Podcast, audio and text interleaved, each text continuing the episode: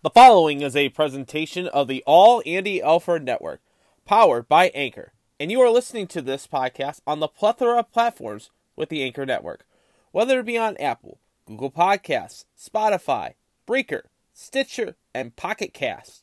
However you're listening, and wherever you're listening, thank you for tuning into the program. And you can always follow the show on Twitter. It is at All Andy Alfred. It is at all Andy Alfred. Well, what did you expect? I mean, what did you expect, Falcon fans? We find out that Loeffler is sick and Matt McDonald doesn't start, and we head down to an SEC school. What did you expect? We expected exactly what we got on Saturday afternoon in Starksville, where we lost to the Bulldogs of Mississippi State, and we're now one in three. We have hit the quarter pole of this season. We'll reflect on this non conference schedule before we dive into the regular season tonight on All Andy Alfred. Ohio State routed Wisconsin. Michigan takes down the Terps, and Toledo loses to San Diego State. And Notre Dame gets a good win against North Carolina. Oh, the Lions. The Lions. The Lions. Oh! Get rid of the Ford family. I have said it so many times. Get rid of the Ford family. We'll talk about that game as well as the Browns getting a huge win on Thursday night, as well as the rest of week three in the National Football League. But some good news out of Cleveland as the Guardians are your 2022 Central Division champions. Baseball is finally turning the page and ending the regular season while the preseason in the National Hockey League is underway and Johnny Hockey and the Columbus Blue Jackets are on the ice. The U.S. wins the President's Cup. The LPGA back into the swing of things. And no show this Friday. I'll tell you why. Tonight on All Andy Alfred, right here on the Anchor Network. Let's get this party rolling, folks, and let's roll along. Guess who's back? All Andy Alfred. And a shot and a goal. 24 runs in the span of really shut out. Gambino hit to a home run. Go, Jack. That's way back. Put some extra relish on my hot dog. Bear down, Chicago Bears. Choo choo, it's time for All Andy Alfred.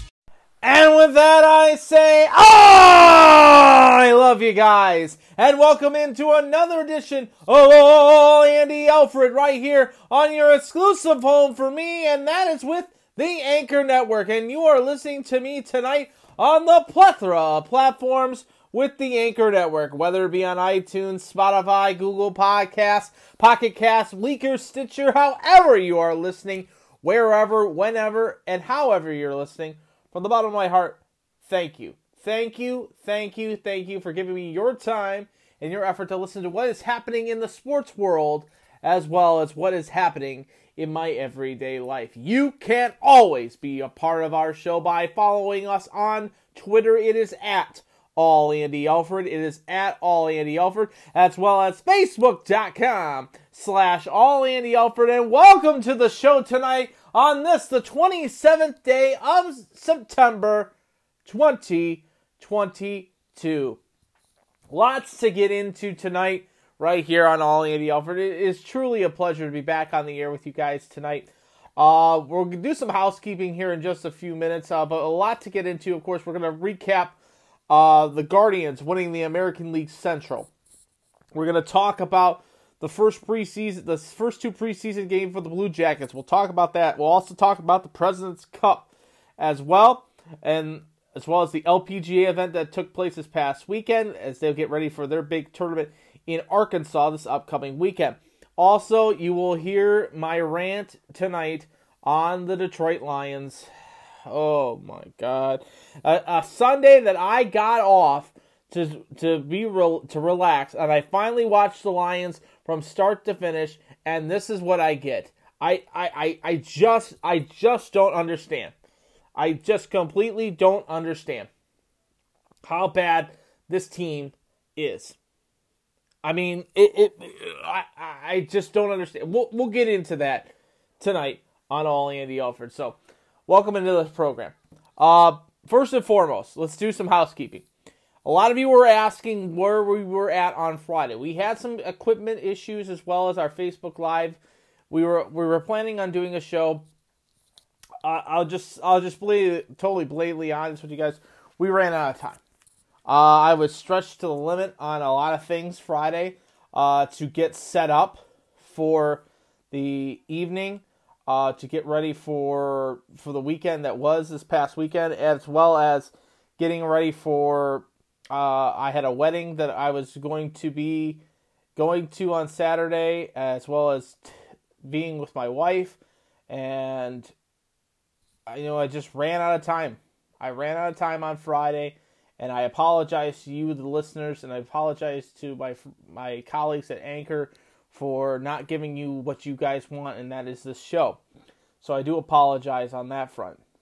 Uh, we're doing one show this week. This is tonight's show, and you will get the preview for Week Five of college football, as well as my predictions for Week Four in the National Football League.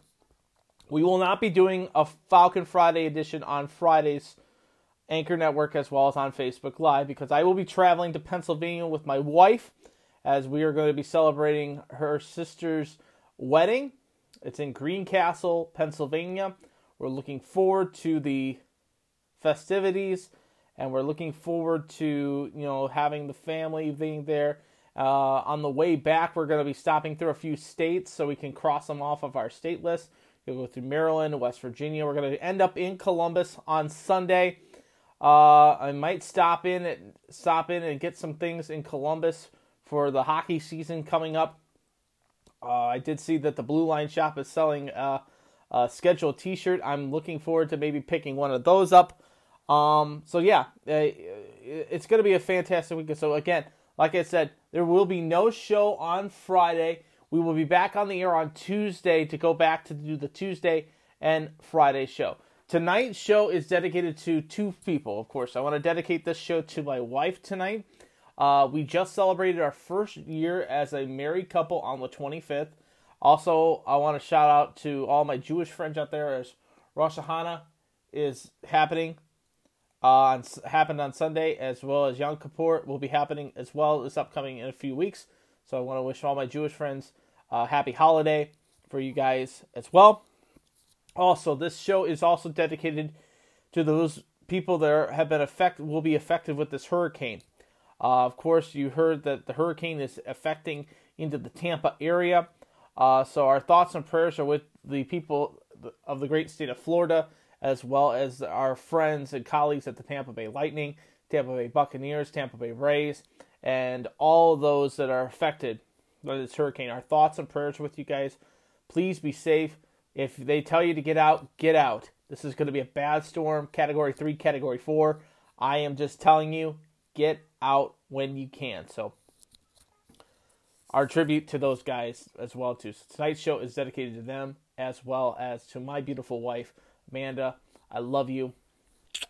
Now, let's get into it and let's start talking some college football.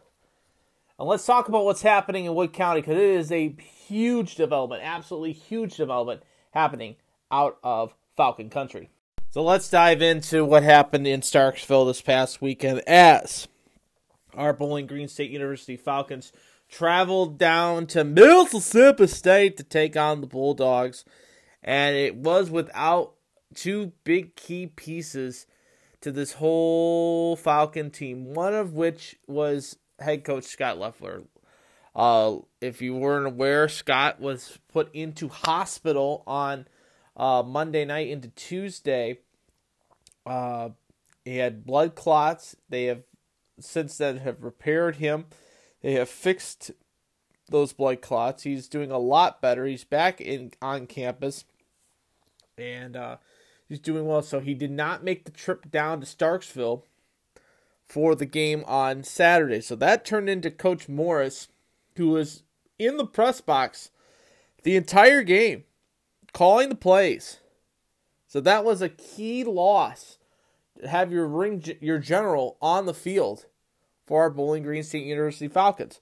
The second was Matt McDonald. McDonald was throwing the football last week against, not two weeks ago, against Marshall, was popped hard at the end of the game, stuck into the game and won, but he's had some problems with his hip pointers throughout the week. He was injured. Uh, Loeffler made the call Friday afternoon to tell Morris to not play him, so they gave the ball over they turned the ball over, folks, to a young kid by the name of Caden Orth, making his debut as our bowling with our Bowling Green State University Falcons. And I, you know, I thought he did very, very well in the situation. I really did. I thought he did pretty well, but we knew that the writing was on the wall for this game after the loss to UCLA. We knew that two we were going to get two losses out of this thing. I was hoping out of this whole series we were going to be two and two going into MAC play, but it wasn't the case. As in the first quarter, it was Cable and ducking getting out to the early start for Mississippi State from Will Rogers. It's seven nothing, and then Simeon Price with a 32 yard pass from Will Rogers, making it 14 nothing, and then Bay, Ben Rayon a 53 yard field goal at, with two minutes and 59 seconds left to go in the first quarter making it a 17 to nothing game, putting the Falcons into the hole early on in this game. But then it was a great pass play from from Caden Orth to Tyrone Broden for a 25 yard pass. I mean, that pass was absolutely on a dime. Beautiful pass and a beautiful catch. Lawler kicks the extra point. It's 17 to 7. But the Mississippi State then turned on the Jets even more pounding them out more. Caleb Ducking getting a 24 yard pass from Will Rogers, making it 24 to 7. And then a two yard dump pass to Jaron Calvin from Rogers, making it 31 to 7 at halftime. In the third quarter, Leonard Griffin getting a nine yard pass from Rogers, making it a 38 to 7 lead. Bowling Green did capitalize. Caden Orth getting a second touchdown pass of the season from Harold Fannin Jr., his fifth yard, five yard pass making it 38 to 14. And Rogers copying off, finishing off the day with his sixth touchdown pass of the day as Jaden Walley getting an eight yard pass from Rogers, making it the final score 45 to 14, beating our Bowling Green State University Falcons. For Mississippi State, Rogers was 39 for 50 for 409 yards, six touchdowns. His QBR rating was a 63.8. Johnson, four carries for 57 yards. Ducking, seven catches, 96 yards, two TDs. Griffin, six catches, 57 yards, one TD. Uh, Price, three catches, 39 yards, one TD. Walley, three catches, 39 yards, one TD in the game. Calvin, four catches, 17 yards, one TD in the game. For Bowling Green, uh, for Orth, 17 for 28 for 172 yards, two touchdowns, one interception. QBR rating of a 68.8 as Jennings was the leading rusher for the Falcons at six carries for only 28 yards. Patterson, seven carries, 23 yards. Morrissey, five catch- carries, 20 yards as well. Uh, Fannin Jr., five catches, 49 yards, one TD. Broden, two catches, 30 yards, one TD. Bench, one catch, 31 yards. In the game, by the way, Kroon, one catch, seven yards. Team stats looked like this for Bowling Green. Bowling Green had 13 first downs to Mississippi State's 25. On third down, Bowling Green was 3 for 12. Mississippi State 4 for 11. Mississippi State was 2 for 2 on fourth down. Bowling Green did not attempt a fourth down play. Uh, Bowling Green had 250 total yards of offense, 172 through the air, 78 yards on the ground. For Mississippi State, they had 465 total yards of offense, 420 through the air, 45 yards on the ground. So that shows you that the run defense was there for Bowling Green throughout the game. They attempted 11 times for 45 yards, only averaging only 4 yards a carry. Five penalties for 40 yards for Bowling Green, three penalties, 30 yards for Mississippi State, one turnover in the game, a fumble that Orth threw. No turnovers for Mississippi State.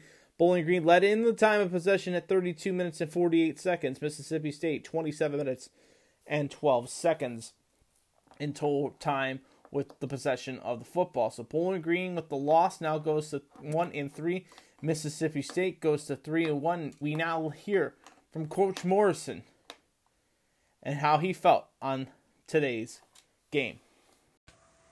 Coach, what was it like to have Jakari Robinson back uh, after his uh, went through what your eligibility process? What was it like to have him back? Well, I think first and foremost for for Jakari and his future, I think that was the most important thing. Um, you know, the opportunity to continue to play a game he loves and, and to come to Bowling Green to do that. We're really happy for him that, that he's going to get that opportunity, and rightfully so. Uh, selfishly, as a football team, you're excited to have him because he's going to help us win.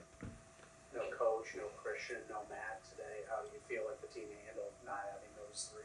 Big pieces, obviously. Well, you, you know, I think anytime you and I, this is what I told the guys on uh, on Monday was you're you're going to lose great players throughout the year. It just happens, right? You're going to have missing parts of your team. Um, you don't replace those guys with a single person. It, everybody has to step their game up a little bit. So, uh, you know, I thought our guys went out there and played hard today. Obviously, not the outcome we wanted by any means, uh, but they played hard. And uh, you know, for for our standpoint, the way we look at it, we're moving forward, and our season starts now it's our our MAC conference. We always talk about you play two types of seasons. You have your I don't want to call it the preseason, but you have your non-conference schedule, and then uh, your conference schedule. So that's what we're gearing 100 percent towards. And what was uh, it like? How did Camden handle the nerves in his first? I thought he did a great job, and you know I don't coach Cam, but uh, you know I told uh, I told him this morning. Uh, I knew he was going to play well because I see him in Coach uh, Warner's office every day, and it's how you prepare. And, and you know, I, you know, that's that's for other guys to make the decision how he played. But uh, my hat's off to him. Thought he played well. Young Harold Fannin too, you know, stepping in for Christian. It looks like he's the, the next Christian. Well, and I think that's the sign of a good football team that you're starting to build a good football team. That you have depth, you have guys that uh, that have had older players show them the way on how we want things to be done, and uh, you know I think that's a testament to not you know obviously hats off to those guys. They're super talented. and They work their butts off but I think you're seeing signs of the program where in, in maybe years past you you had a major drop off in talent. The offensive line's been kind of up and down this year personnel uh, flux. Uh, how did you feel about it protected uh, Well, I haven't looked completely at the stats in terms of uh, you know sacks and everything, and, and that's never. I don't even think that's a really good representation of how those guys played. I do know this: watching their defense, they're really aggressive, and I saw a lot of, quite frankly, a lot of blitzing. So. Uh, you know, I think they, they continue to do to do a good job. I think the bar we're going to continue to raise the bar as we get. That's a that's a different group than what we've had here, and uh, you know, particularly if there's any position in the in the game of football where guys need to play well and have continuity and a chemistry between them, it's that unit. So, uh, you know, I think over the last couple of weeks, statistically, uh, sacks wise, I think they've done a good job. I think they're just going. It's going to be a part of our offense that just continues to get better and better and better. Well, they spread you out, and they've got really good players. Uh, you know, they they force you to make some decisions, and uh, you know you can't protect everybody on our field. And and uh, you know we tried to do some different things in terms of getting them different looks, and uh, you know they just space you out, and they're talented players. And so you get talented players out in space; they're hard to tackle. Um, and you know, there's they're going to find windows. It's a good offense. It's been there for a long time. Coach Leach has had a lot of success, and uh, there's a reason for it was that touchdown cammed uh, uh, Tyrone there? How big of a jolt was that for you guys? I, you know, I think super big, obviously, you know, and I don't that's the right word to use for it. Uh, it it's impressive um, for a lot of different reasons. You have Cam getting a touchdown throw. You have guys, uh, regardless of how the game started, uh, we obviously had expectations that we were going to go in there and play a lot better. We were going to have better field position. Uh, we weren't going to give up explosive plays on defense the fact that they were able to drive the ball from where they drove the ball to uh, is a super uh, testament about their will and their character. And, you know, two weeks ago, we fall behind 14 points and it looks like everything's falling apart. Somebody makes a play. Those are really good things that we can continue to build on. Another hot day today. Uh, just a different kind of heat than it. You know, how did you feel about team hydration wise? You know, was something Coach Absolutely. We made a huge emphasis uh, after uh, the UCLA game uh, from a hydration standpoint. And that, that was the hottest I've ever been a part of, uh, the UCLA game. I, obviously, I'm you know, I'm in the press box, so I, I don't quite get it the same way. So it's probably unfair for me to talk about. But uh, collectively, when I say just the players and the, collectively, our, our trainers, our doctors, our support staff, everybody played a role. Uh, and I don't, I don't know if, if we had many or any issues, uh, but we're certainly uh, uh better than what we were before. So that's a good positive thing as well. So you just heard Coach Morrison's recap of the game. Uh, Bowling Green falls to one and three with the loss to Mississippi State. They now get ready for a big the start of the MAC schedule with a big game against Akron this upcoming Saturday. We'll preview that here in just a few minutes, but let's also take a look around the rest of the college fo- football spectrum. My apologies. And let's take a look at the Big Ten. And let's talk about the Ohio State University as the Buckeyes getting a huge routing win over Wisconsin 52 to 21. This game was pretty much over at halftime. Bowling Ohio State was up 21 nothing at the end of the first quarter, so they had the game well in hand as Ohio State continues their domination as they beat up on the Badgers 52 to 21 in the game as it was CJ Stroud 17 for 27 for 281 total yards, 5 TDs, 1 interception, QBR rating of a 98.7 as TreVeyon Henderson had 21 carries for 121 yards, no TDs. Williams 11 carries, 101 yards, 2 TDs in the game for him. And Jigba, in Jigba, six, uh, excuse me, Egbra, six catches, 118 yards, two TDs. Fleming, four catches, 67 yards, one TD. Stover, four catches, 51 yards, two TDs in the game for Ohio State. For Wisconsin, it was Mertz. He went 11 for 20 for 94 yards, one TD, one interception. QBR rating of 15.4. Allen was the leading rusher at 23 carries for 165 yards, one TD. Mertz five carries, 15 yards, one TD as well. Uh, on the receiving corps for Wisconsin, it was Bell with four carries for 55, four catches for 55 yards, longest of 26 yards in total. The overall team stat looks like this Ohio State had 28 first downs to Wisconsin's 11. Wisconsin was 6 for 13 on third down. Ohio State was 7 for 11. Ohio State perfect 1 for 1 on fourth down. Wisconsin 0 for 1. Ohio State had 539 total yards of offense, 281 through the air, 258 on the ground. For Wisconsin, they had 296 total yards of offense, 104 through the air, 192 on the ground. Three penalties for 27 yards. Uh, for Wisconsin, five penalties 57 yards. Both teams turned the football over one time apiece, throwing interceptions, but Ohio State led in the time of possession at 33 minutes and 2 seconds to Wisconsin's 26 minutes and 58 seconds. So Ohio State now proves to 4 0, continuing their route. Wisconsin goes to 2 and 2. For Michigan, they played Maryland, and Maryland gave them a little bit of a run, but it was Blake Corum being the workhorse for Michigan in this game. He was the leading guy for this game. 33 yard touchdown run in the third, second quarter, making it a 17 13 game at halftime. But then he stepped up to the plate in the fourth quarter, getting the end out, ending up the game, basically game winning uh, touchdown, 47 yard run with 3 minutes and 31 seconds to go to propel Michigan to the big win 34 27 over Maryland. In this box score, it looks like this Tagovailoa Tagovailoa, the brother of Tua, was 20 for 30 for 207 yards, one TD, two interceptions. His QBR rating of an 81.3. Wow, unbelievable. Uh, Higbee was the running leading runner. He had 16 carries for 48 yards. Uh, Littleton the second, Littleton the, the second, eight carries for 39 yards, one TD in the game for him. Diaz was the leading uh, receiver at three catches for 60 yards. Uh, Dupree, three catches, 49 yards, one TD. Felton, two catches, eight yards, one TD for Maryland. For Michigan, it was uh, uh, McCarthy, 18 for 26 for 220 yards, two TDs, no interceptions, QBR rating of a 72.7. Corum had 30 carries for 243 yards, two TDs. His longest was 47 yards. He averaged 8.1 yards a carry. Schoonmaker, seven catches, 72 yards, one TD. It was also Wilson with two catches, 25 yards, one TD in the game. The overall box score looks like this. Team stat Michigan had 22 first downs to Maryland's 23. Maryland was 6 for 14 on third down. Michigan one, 5 for 12. Michigan 1 for 1 on fourth down. Maryland was a perfect 3 for 3 on fourth down. Michigan had 463 total yards of offense to Maryland's 397.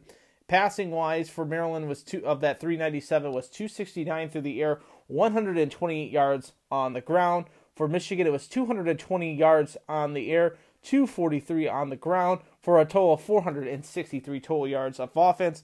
Both teams only had one penalty apiece. Maryland one penalty for five yards.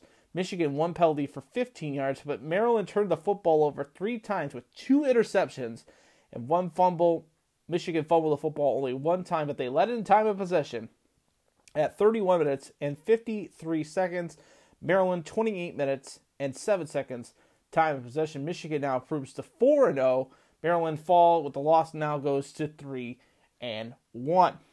So Michigan getting a big win there. Let's take a look also at another school. Of course, let's talk about the Notre Dame Fighting Irish. The Irish getting a big win this past week as they traveled into Chapel Hill to take on the North Carolina Tar Heels, and they, as Drew Payne threw for three touchdown passes, has finally, in my opinion, I think Notre Dame has finally found the rhythm. I think they've finally found the rhythm, and they found a way to finally win some football games. A big win. They get to back to 500 they're now with a big 45 to 32 win over the North Carolina Tar Heels in the game.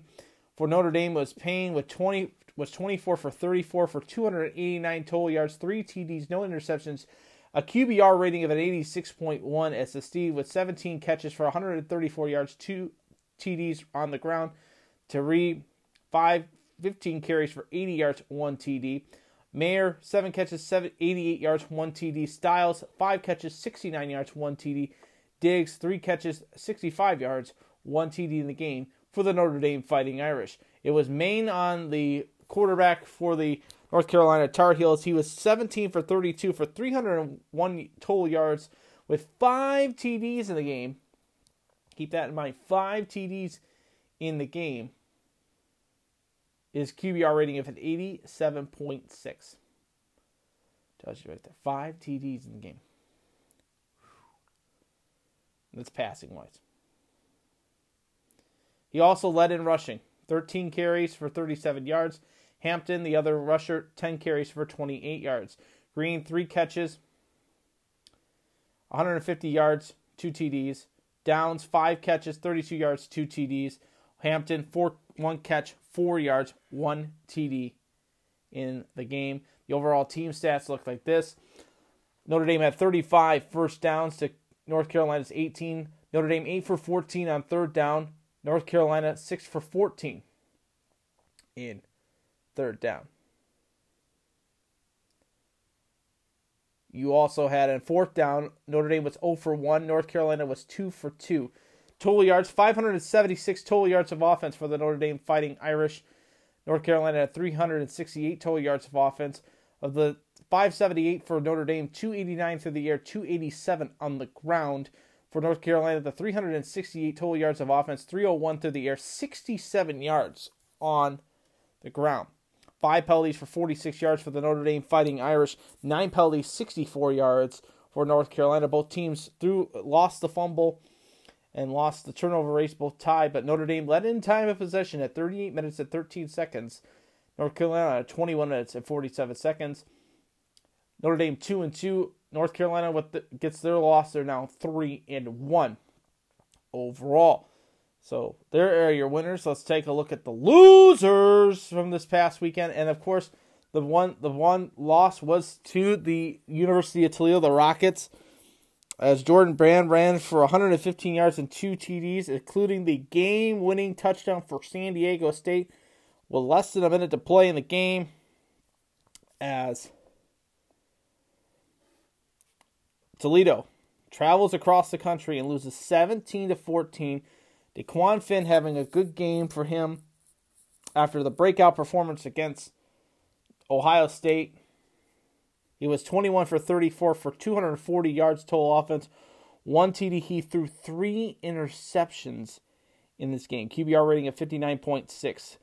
Uh, Stuart was 14 carries for 54 yards. Finn ran the football 11 times for 44 yards, one TD in the game. And the receiving core, it was uh, Blankumsee, eight catches for 122 yards. Maddox, six catches, 43 yards. Uh, Turner, three catches, 11 yards, one TD. For San Diego State, it was Burmeister, 13 for 24 for only 65 yards passing. He was he had no touchdowns and one interception. QBR rating of a 29.5. The leading was Byrd. The San Diego State mm, totally meant for running. 16 carries for 115 yards, two TDs in the game. The quarterback, Burmeister, eight carries, 44 yards in total. Receiving core was Shaw with two catches for 21 yards, Redmond, four catches, 19 yards as well. The overall team stats look like this. Toledo had 24 first down to San Diego, 24 first downs to San Diego State's 14. Uh, San Diego State one for 12 on third down. Toledo was six for 13 on third down as well. Both teams did not convert on fourth down. Toledo had 376 total yards of offense, 254 through the air, 122 on the ground. San Diego State had 282 total yards of offense, 65 yards in the air, 217 total yards rushing. San Diego State had 11 penalties for 103 yards. Toledo six penalties, 53 yards. But the key was this one was the turnover rate as Toledo turned the football over four times with three interceptions from DeQuan Finn and a fumble, four turnovers to one interception thrown by San Diego State. Toledo led in time of possession 31 minutes and 47 seconds. San Diego State 28 minutes and 13 seconds in time of possession. Toledo now 2 and 2.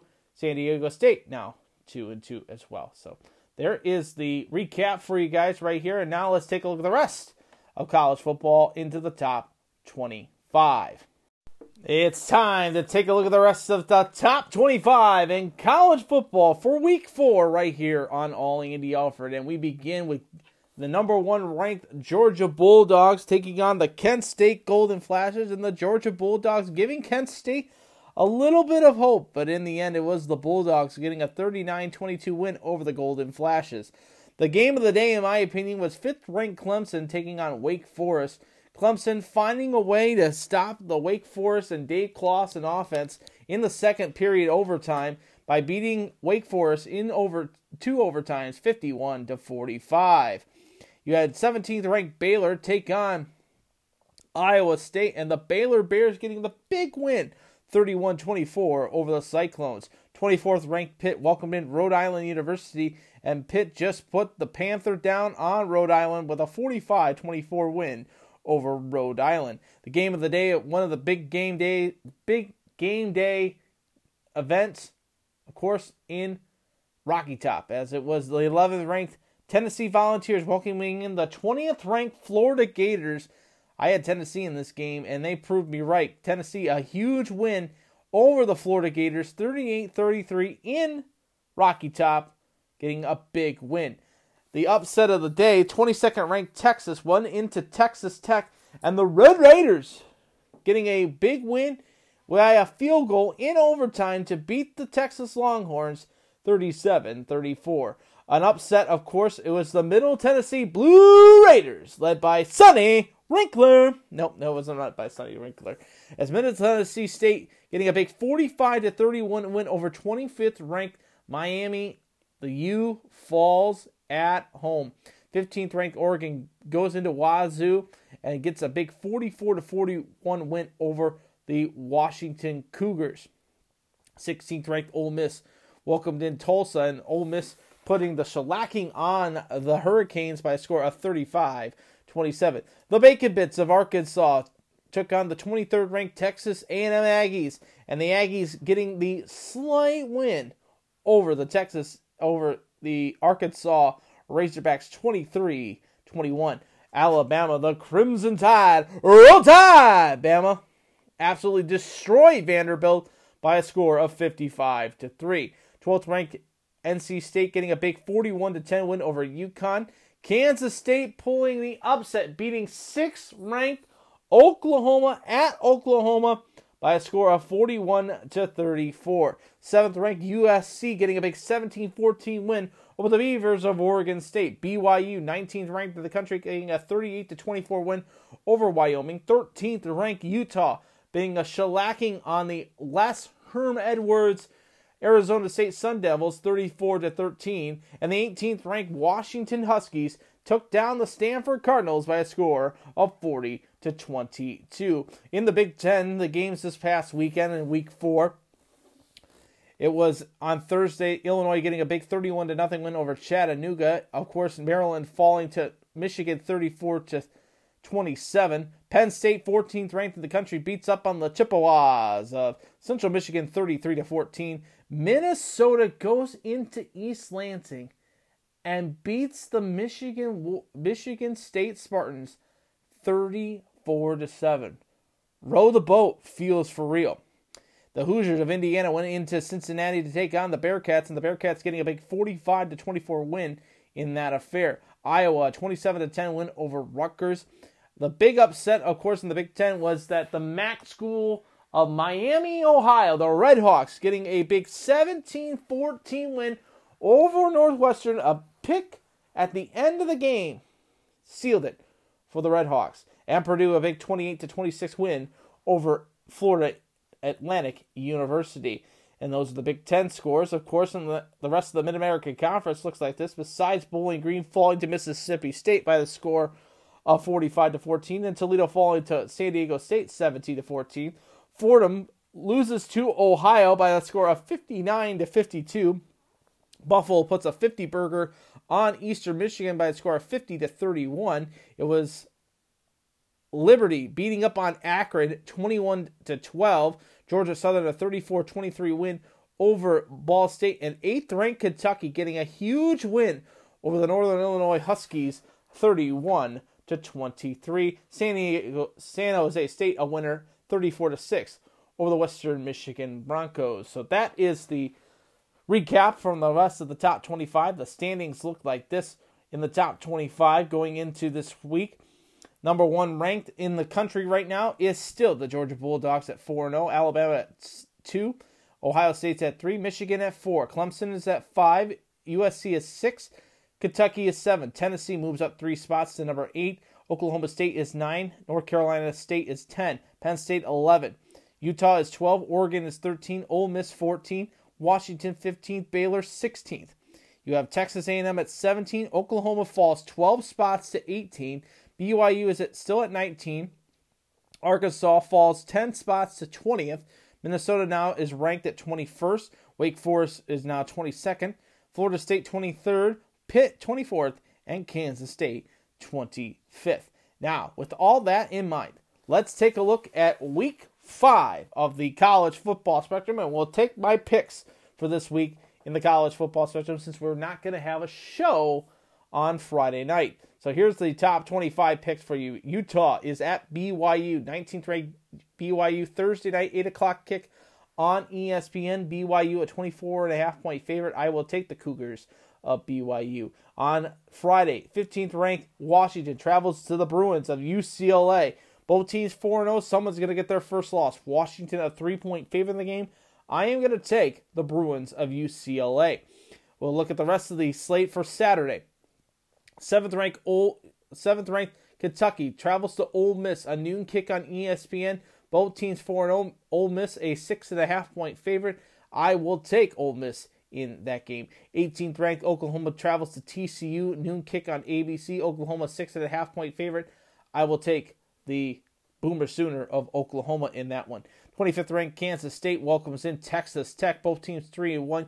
Kansas State an eight point favorite. I will take Kansas State in that game. Oregon State travels to Utah. 2 o'clock kick on the Pac 12 network. Utah, 10.5 point favorite. Utah easily. 3.30 kick the game on CBS for the SEC on CBS. It'll be the second ranked Alabama Crimson Tide. Roll Tide, Bama, as they'll take on the 20th ranked Arkansas Razorbacks. Alabama 17 and a half point favorite in this game. If Arkansas was a lot better in this game, I would want to pick Arkansas, but after their performance against Texas A&M and they're struggling right now, they're fine they're, they're getting stuck in the mud. I'm going to take the rate I'm to take the Alabama Crimson Tide pretty easily that one. Uh, 3:30 kick on Fox. It will be 16th ranked Baylor battling the 9th ranked Oklahoma State. Baylor two and a half point favorite. I'm taking Oklahoma State in that game. 22nd ranked Wake Forest three and one will take on 23rd ranked Florida State. 3:30 kick on ABC. I'm going to take Florida State to beat Wake Forest. 17th ranked Texas A&M will take Mississippi State. Four o'clock kick on SEC Network. Mississippi State a four point favorite in this game. I'm going to take Mississippi State in that game. Number one ranked Georgia will travel to Missouri. 7:30 kick on the SEC network. Georgia pretty easily. 10th ranked NC State travels to Clemson. 7:30 kick the game on Saturday night prime time. Clemson six and a half point favorite in this one. I'm taking NC State. I think Dabo gets his first loss, and it'll be a home loss.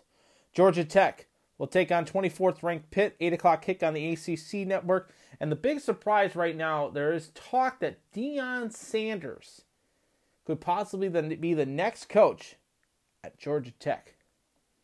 I like to see that. I would like to see that. 8 o'clock kick, I'll take Pitt. They're a 23 and a half point favorite. I'll take Pitt. Arizona State travels to USC. 10:30 kick on ESPN. I'm taking USC. It's pretty simple there. And the 11 o'clock game, Stanford, who's one and two, takes on 13th ranked Oregon. 11 p.m. kick. Oregon 17 point favorite. I will take Oregon in that game. Let's take a look at the Big Ten slate for this week. Fourth ranked Michigan, noon kick on Fox, will travel to Iowa to take on the Hawkeyes. Michigan a 10 and a half point favorite in this game. I'm taking Michigan. That's pretty simple there. Purdue travels to Minnesota. New kick on ESPN2, Minnesota 12 and a half point favorite. I will take Minnesota in that game. Illinois travels to Wisconsin to battle the Badgers. Wisconsin a seven point favorite in this game. I am taking Wisconsin in this game. Uh, Northwestern travels to College Station to take on Penn State. 3:30 kick on ESPN. Penn State 26 and a half point favorite. It's easy. It's Penn State. Maryland hosts Michigan State. 3:30 kick on FS1. Maryland a seven and a half point favorite.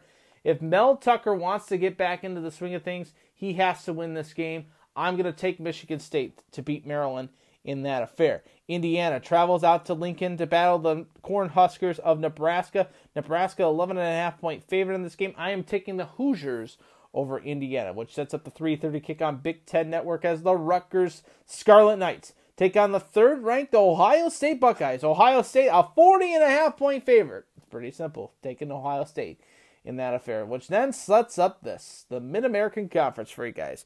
And we'll start with the 2 o'clock kickoff as UMass travels to Eastern Michigan to battle the Eagles of Eastern Michigan. Eastern Michigan, a 20 point favorite in this one. I am taking Eastern Michigan in the game. Pretty simple. Northern Illinois travels to Ball State. Ball, uh, Northern Illinois, three and a half point favorite. I'll take Northern Illinois in that game. Miami, Ohio, 3:30 kick will travel to Buffalo to battle the the Bulls.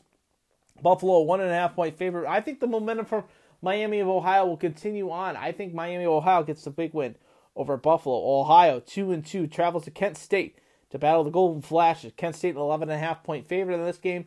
I'm going to take Kent State in the game. New Hampshire, three and one, travel to Western Michigan to take on the Broncos. Six o'clock kickoff for that one.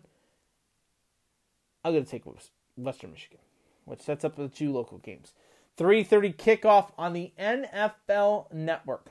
It will be the homecoming for University of Toledo. Toledo two and two. Central Michigan is their opponent. They are one and three.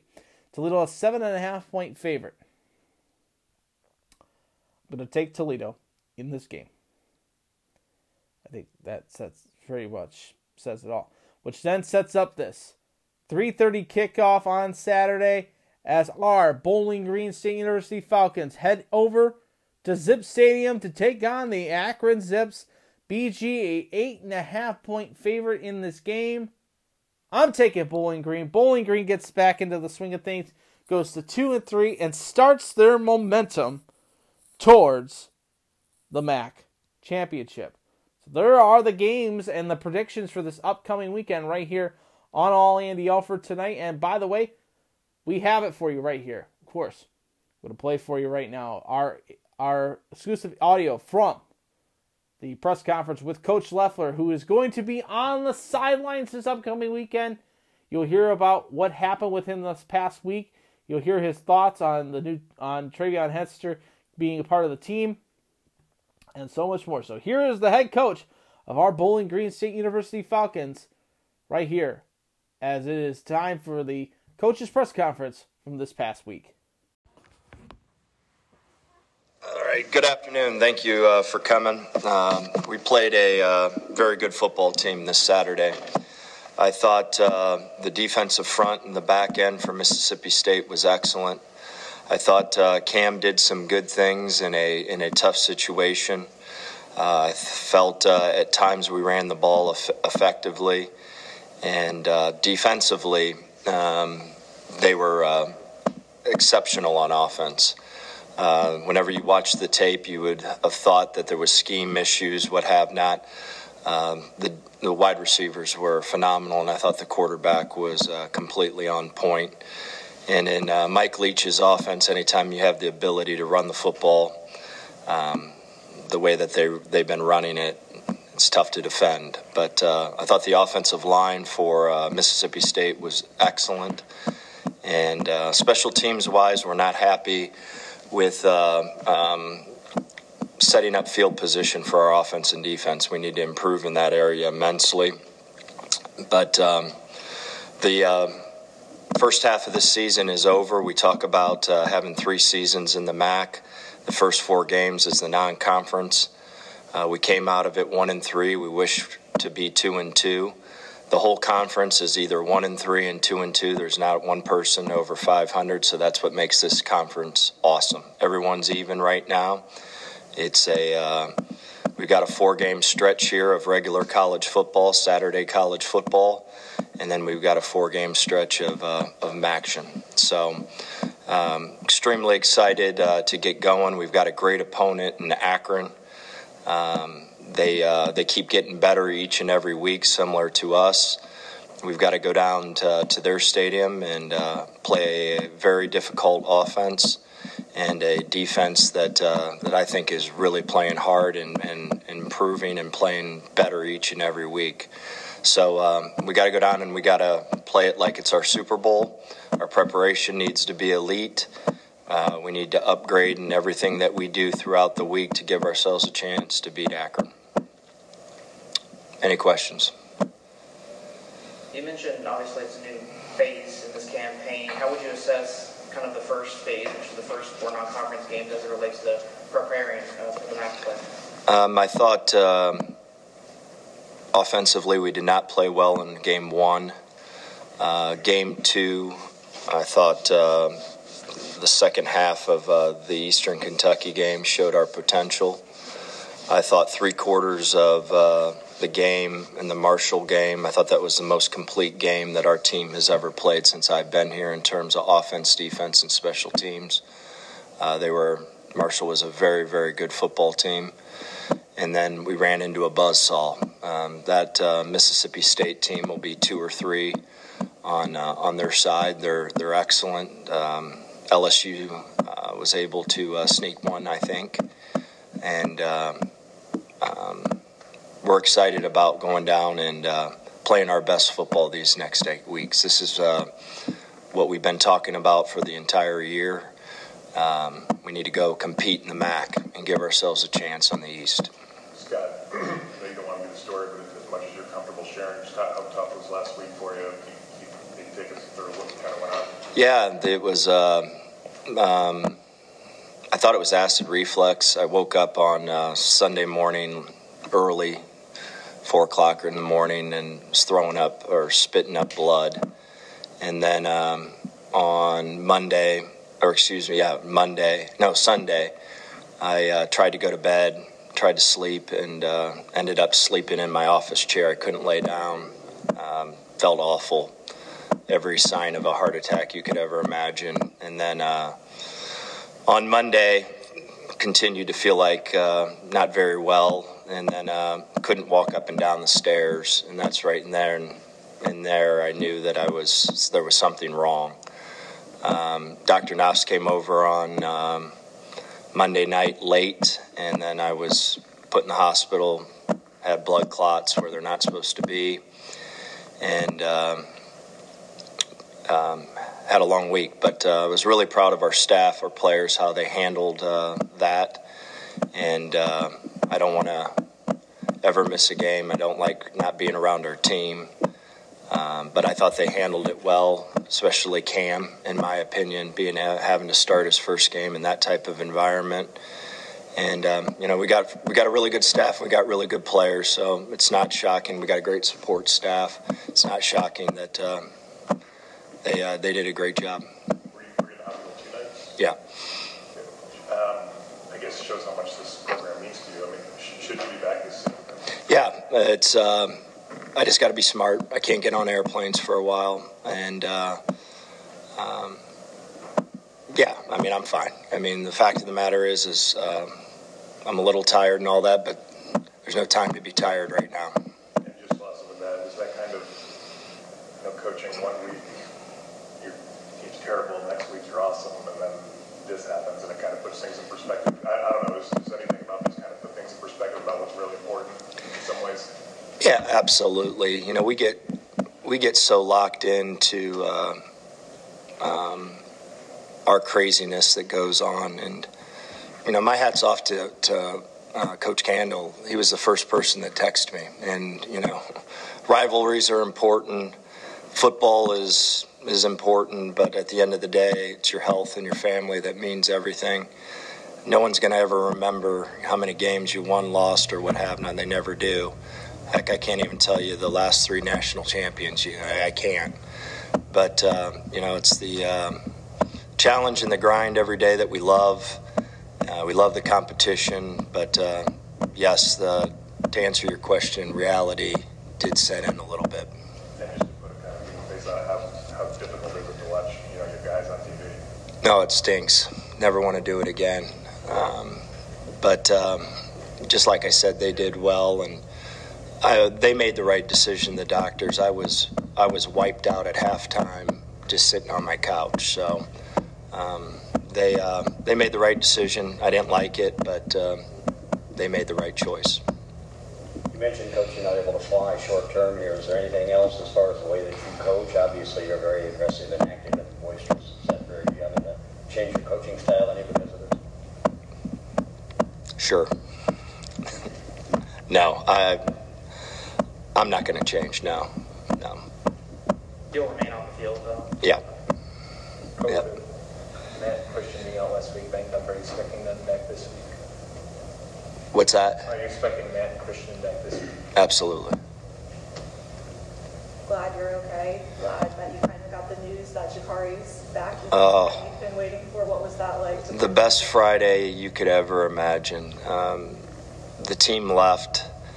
I started working on Akron and uh, took a nap actually in the office for like an hour. Got back up and was just starting Akron again. And uh, the phone rang, and uh, you know we didn't lose faith in uh, humanity. And uh, um, I don't necessarily like the process whatsoever. I think the process is completely failed. I think it is uh, something that needs to get completely changed in college football.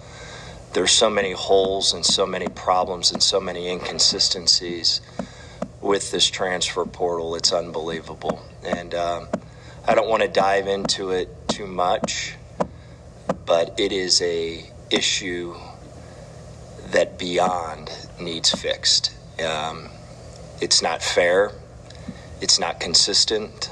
Um, information is is not consistent, uh, being uh, shared from school to school, it's a uh, it's a really big problem that I hope to goodness because people are good, people want to be good, but right now that that system right now is a complete mess to say the least. And uh, Jakari should have been eligible in January, and if we had the information, he would have been eligible in January. So he lost three football games because of a broken, beyond broken system.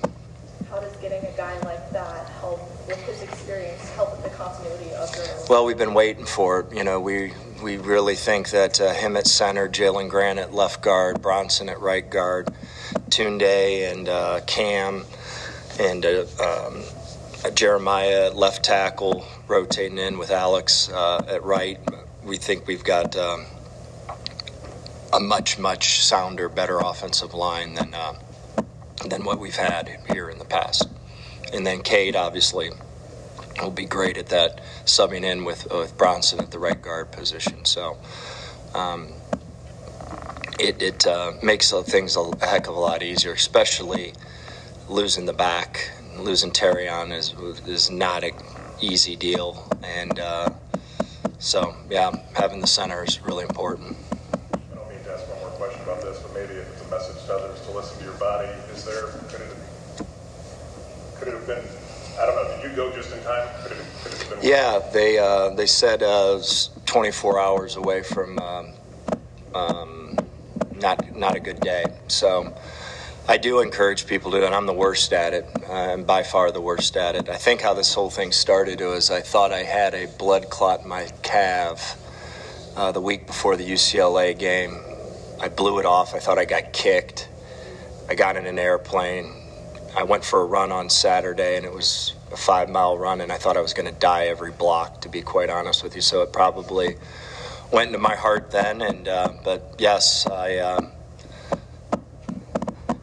you need to pay attention. That's for sure. So this is someone that had been building for a couple weeks, Probably, probably. Th- that's what they assume. Yeah, your heart and lung. lungs. Yep, lungs. Can you follow up on Matt, Coach? You said he's going to be good to go against Akron. Could he have gone down in Starkville? Was that a decision to save him for Mac play? No, not at all. Um, I made that decision on uh, Friday night. Uh, the first time he practiced was uh, Friday morning. That was the first time. Uh, I watched him throw on air. I thought he was okay. Um, and uh, I just really felt that uh, with both of those hip pointers the way that they were, um, I don't think he would have lasted very long whatsoever. Um, this was a big physical team. We felt Cam gave us the best chance t- to win, and uh, I didn't want to make that decision. I know Matt wants to play; he's a competitive dude. But uh, the best thing for our team on Saturday was for Cam to play. And uh, you know, sometimes you got to make tough decisions like that, and uh, we did, and it was the it was the right decision. Harold had a pretty big game at tight end. Obviously, got his first career touchdown week before. He got a rushing touchdown. How have you seen his play elevate? Uh, he's just obviously a freshman, but elevating the offense. Yeah, Harold's uh, going to be a special guy. He's talented. Um, he's smart. He's uh, extremely strong for his age. His hands are strong. Uh, he can set the edge, believe it or not, for a freshman. I don't know how many freshman tight ends I could ever say that can uh, set the edge. If you watched him, um, at least on TV, he he looked exactly like he fit in that conference in terms of people were bouncing off him left and right. He's just a strong, powerful guy that has. Uh, I don't think he even knows how much talent that he has. I think he can be really special. Looking ahead to Akron, I think it's going to be the big key uh, for you guys. Uh, Well, we got to do what we've been doing in the Eastern Kentucky and the uh, Marshall game. We got to win the turnover battle. We got to win the explosion battle. Um, Joe Moorhead's offense with all the RPOs and eye violations. You know, we got to limit the the explosion plays. Um, and then obviously on offense, we've got to make some uh, explosion plays. I think we got to be balanced. Um, I think we got to try to keep them uh, off balance as much as we can in terms of run pass. And uh, you know, I, I, I think this will be a, a, great competitive game. And just like I said uh, when we lost to Eastern Kentucky, the emblems on the helmet, all that stuff, right now in college football is meaningless. I mean, you got to bring it every single week. There's no such thing as a cupcake game. Um, and you see that throughout college football right now. I mean, it's unbelievable. So, um, we got to bring our A game for sure. Defensively, I know obviously there's a lot of points given up in Starkville, but obviously the week before against Marshall, defense played lights out. How do they kind of regain their confidence and how do you expect? Well, you know the it was uh, um, whenever you watch the tape, we're three inches away from knocking the ball down. The DBs broke when they were supposed to break, and uh, the fact of the matter is, is uh, God gave uh, those Mississippi State receivers a little bit more talent than our DBs, but our DBs, you know, they're not going to lose confidence. You know, Eric Lewis. Eric Lewis is uh, very confident, and he, and that's why I, I love Eric. You know, he really um, gives a presence to that defense and really presents confidence to them. And he'll be out of his mind this week in practice. He'll uh, he'll do a great job to get ready for this Akron game. Now you had mentioned obviously you guys take these every season in three different phases. Now that you guys have reached MAC play, is there a new, I guess, vibe or psyche with, with the team now that you guys came in? Obviously, it's a clean slate. You guys are starting MAC season. Well, just like I said, everyone's the same right now. Um, I think we have four teams that are two and two. We wish we were one of those teams. We let one slip away. Um, we're all one and three. We're all two and two. Um, it's uh, every week's going to be. Um, if you don't bring it every week, and if you don't prepare every week like it's the Super Bowl, you'll get your tail kicked. And uh, so the urgency, the way we do business, our attitude, how we handle ourselves on and off the field, everything's going to matter.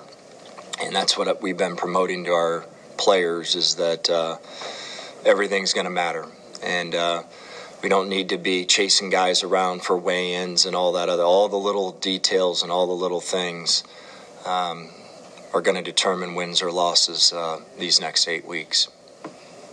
I know I asked this last week. I know Cam in the Marshall game got a few snaps. Uh, I think there's some run uh, packages in there. Is he going to be continuing to be kind of is that kind of game plan centric or? Yeah, it's game plan for sure.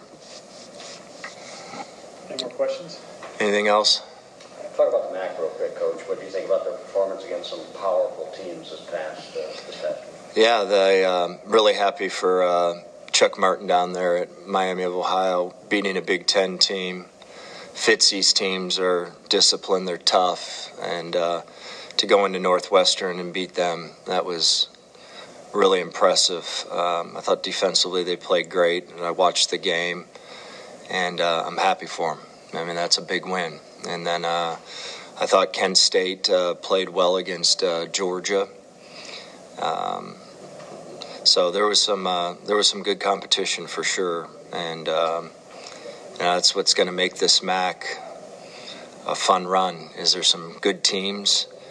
Uh, it's all mentality. It's all how you prep, and you better bring it each week because anyone could beat anyone. That's what's so cool about this conference. And as you're listening to All Andy Alford tonight, right here on the Anchor Network, whether it be on iTunes, Spotify, Google Podcasts, Pocket Cast, Breaker, Stitcher, however you are listening, wherever and whenever you're listening. Thank you so much for tuning into our show tonight. As we now have recapped all of college football, now it is time, folks. Let's get into it. Oh, oh my God. What you know, I for me, I don't get many Sundays off. I'll tell you this right now, folks. So when I do watch Sunday football, I recap, I, I, I rewatch all the games. I sit around on Monday afternoon, evening, look at all the stat box scores, the stat lines. I watch highlights. I recap everything, and I talk about it. What this past Sunday I got a chance to watch my Lions.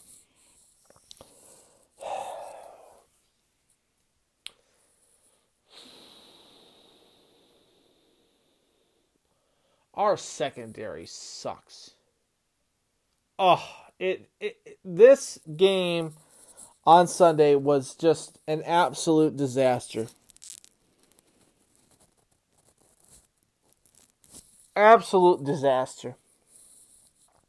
I had so much hope in this game. Being up 24 to 14 at the end of the third quarter, I said to myself, "Oh, we have a chance to beat Minnesota." And this these two teams are the only two teams that could give Green Bay a run for the money this upcoming season. They're going to give Green Bay a run for the money. The Lions looked tremendously good, tremendously good. They jumped out to the early 7 0 lead. Jamaal Williams, you know, and, and the defense was reading it. Reading it well.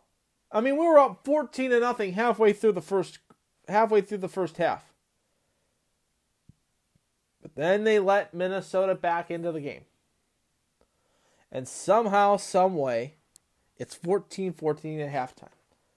Now in the third quarter, you know, the, the Lions jumped out to that big lead. A 10 point lead. A 10 point lead.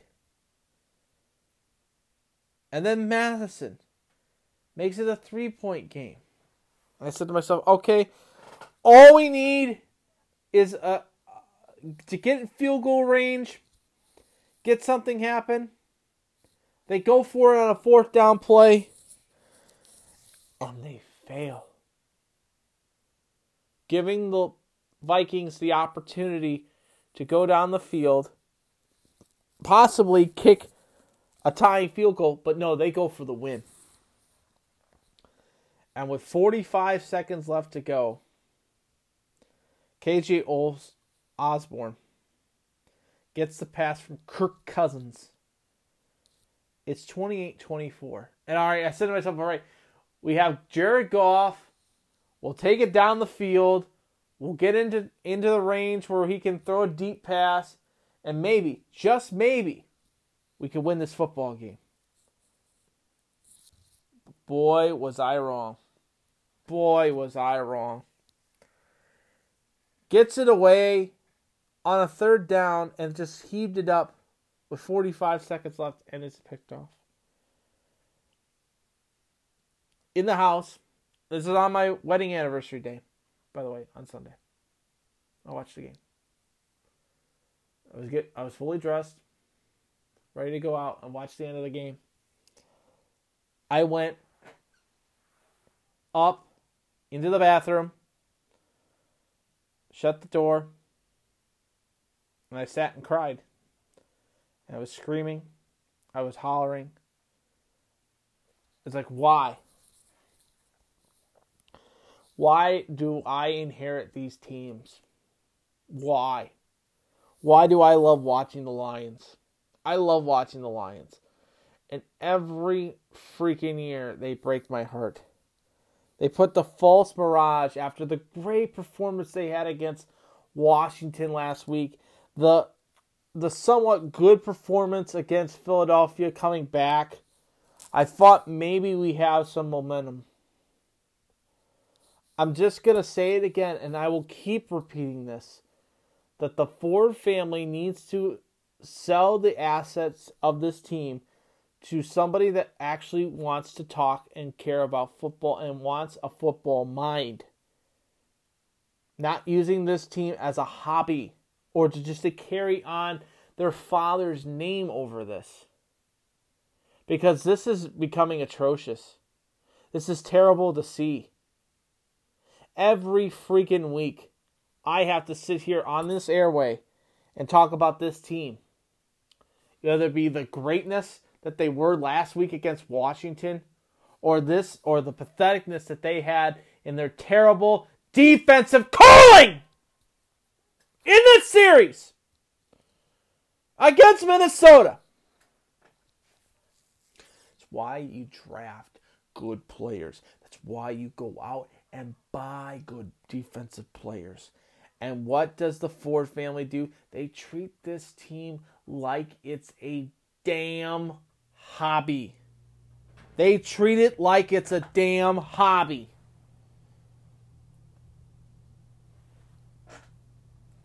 They do.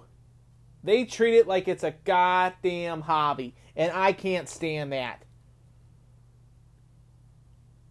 Get some people that want to invest in this team. Whether it be the Ilitches, whether it be, you know, I, I don't know, the, the Chrysler fam Chrysler, whether it be how put the casinos in there. I don't care. The Ilitches is the big one for me. If they could get the Lions, then they all they own the entertainment. And I know you're going to say, "Well, that's just a monopoly and all that they can jack up the prices and everything like that." Sure, maybe they want to invest in this team. Maybe they want this team to succeed. If it's good for the Lions, it's good for the Red Wings. If it's good for the Red Wings, it's good for the Pistons. If it's good for the Pistons, it's good for the Tigers. If it's good for the Tigers, it's good for the Lions. Get everything flowing together.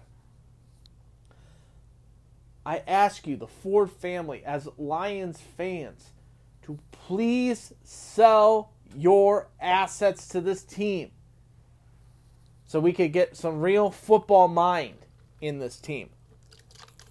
I'm going to take a drink because of that. Jared Goff was 25 for 41 for 277 yards, one TD, one interception, QBR rating of 73.1. Williams, 20 carries for 87 yards, two TDs. DeAndre Swift, seven carries for 31 yards. Uh, Reynolds, six catches for 96 yards. Amon St. Brown, six catches, 73 yards. TJ Hockenson, three catches, 18 yards, one TD. Williams, two catches, 20 yards, one TD in the game for Minnesota in the game. Kirk Cousins was 24 for 41 for two TDs in the game, a total of 260 yards, QBR rating of 41.6. Uh, Dalvin Cook, 17 carries for 96 yards, 1 TD. Mattison, 7 carries, 28 yards, 1 TD as well. Osborn, 5 catches, 73 yards, 1 TD. Thielen, 6 catches, 61 yards, 1 TD in the game. The overall stats look like this. The Lions had 23 first downs to Minnesota's 30. On third down, the Lions were 3 for 16, Minnesota 2 for 19. On fourth down, the Lions were 4 for 6 on fourth down conversions. They were doing pretty well until the fourth quarter. Minnesota was 1 for 2. Minnesota had 373 total yards of offense, 250 through the air, 123 on the ground. The Lions had 416 total yards of offense, 277 through the air, 139 on the ground. Detroit had seven penalties for 59 yards. Minnesota three penalties for 15 yards. Both teams turned the football over once. The Lions had 34 minutes and 4 seconds in time of possession. The Vikings 25 minutes and 56 seconds. The Lions now go to 1 and 2. The Vikings with their win go to 2 and 1. So it's not going to get easier for the Lions. It's not going to get any easier. But we do have some positives. That's the Browns. Rebound from the absolute collapse that they had against the New York football Jets, Jets, Jets, Jets. And get a big win on Thursday night with a big 29 to 17 win over the Pittsburgh Steelers. As Amari Cooper jumping out to the early 7 0 lead from Jacoby Brissett, making it a 7 0 lead for the Browns. Najee Harris getting a five yard run, making it 7 7. David Njoku, a seven yard touchdown pass from Jacoby Brissett, making it a 13 7 lead as they missed the extra point. And then Mitchell Trubisky runs it in to get the lead 14 13 at halftime. The Cade York getting a 34 yard field goal in the third quarter, making a 16 14 game. Chubby Nick Chubb getting a big run, making it a 23 14 lead. Uh, Chris Boswell getting a 34 yard field goal in the fourth quarter. And then Denzel Ward getting the fumble recovery in the end zone with no time left, making it a 29 17 win. The Browns, a huge win, as Mitchell Trubisky was 20 for 32, Polish Pride, 207 total yards, no TDs, no interceptions, QBR rating of 56.6%. Najee Harris, 15 carries for 56 yards, 1 TD. Trubisky, 2 carries for 7 yards, 1 TD. Uh, Johnson, Diontae Johnson, Diontae Johnson, excuse me, 8 catches, 84 yards, no TDs. Claypool, 3 catches, 35 yards, no TDs. Harris, 3 catches, 5 yards, no TDs. For the Browns, Jacoby Brissett, a good starting out for him 20 after the rebound. 21 for 31, 220 total yards of offense, 2 TDs, no interceptions, a QBR rating of a 69.3. Nick Chubb, he's the best. 23 for 113 total yards, 1 TD. He averaged about 4.9 yards a carry. His longest was 36. Kareem Hunt had the second most at 12 carries for 47 yards, no TDs in the game. On the receiving corps, Amari Cooper, 7 catches, 101 yards, 1 TD. Njoku, 9 catches, 89 yards, 1 TD. Donovan Peoples Jones, 1 catch, 10 yards. Kareem Hunt was targeted 3 times for 14 yards. The overall team stats looked like this. The Browns had 22 first downs to the Steelers 20. On third down, the Browns were 6 for 16. The Steelers were 1 for 9. The Browns 3 for 4 on fourth down. The Steelers did not compete, have any first down opportunities. So there is that. Uh, total total yards. The Browns had 376 total yards of offense. The Steelers 308. 205 through the air for the Browns. 171 on the ground for the Browns. For the Steelers, they had 308, like I mentioned, total yards of offense. 204 through the air. 104 on the ground. Uh, Cleveland had five penalties for 24 yards. Pittsburgh, five penalties, 25 yards overall. The one, one fumble for Pittsburgh at the end of the game. 36 minutes and 9 seconds was the total possession for the Browns. 23 minutes 51 seconds for the Steelers. The Browns now 2 and 1, Pittsburgh 1 and 2. With that all in mind, let's take a look and recap week 3 in the National Football League. It's time. It's time to recap week 3 of the National Football League right here on All Andy Alfred. Whoop! We begin with Thursday Night Football, and you just heard the recap. It was Jacoby Brissett taking on Paul Pride, Mitchell Trubisky, and the Pittsburgh Steelers, and Kareem Hunt and Nick Chubb. Chubb Wubble. Getting a big win for the Browns, recapping and beating up after the collapse. The Browns, a 29 17 win on Thursday night. Whoop! We then head to the Sunday slate. It was the Houston, Houston Texans taking on the Bears and Justin Field. And the Bears getting a big win over the Houston Texans and leading the NFC North with a 23 20 win over the Houston Texans. We then head down to Nissan Stadium where it's tighten up, baby, as it was Derrick Henry and the Tennessee Titans hosting Derek Carr and the It's Gonna Win, baby, Las Vegas Raiders and the Tennessee Titans getting a huge win, just squeaking by with Derrick Henry at the rum with a 24-22 win over the Raiders. Whoop! We then head to the surprise of Sunday as it was Matty Ice, Matt Ryan, and the I'm pa- against I'm Patty Mahomes, Patrick Mahomes, Travis Kelce, man, and the Kansas City Chiefs. And Andy Reid couldn't find the Waffle House in Indianapolis as Matty Ice cruised and beats the Kansas City Chiefs 20 to 17. Whoop! We then head down to Iraq, baby, as it was the process. And Tua Tagovailoa taking on Josh Allen and the Bills Mafia. The Bills make me want to shout, and they run out of time. My Super Bowl prediction team, the Bills, fall apart late, losing to the Miami Dolphins.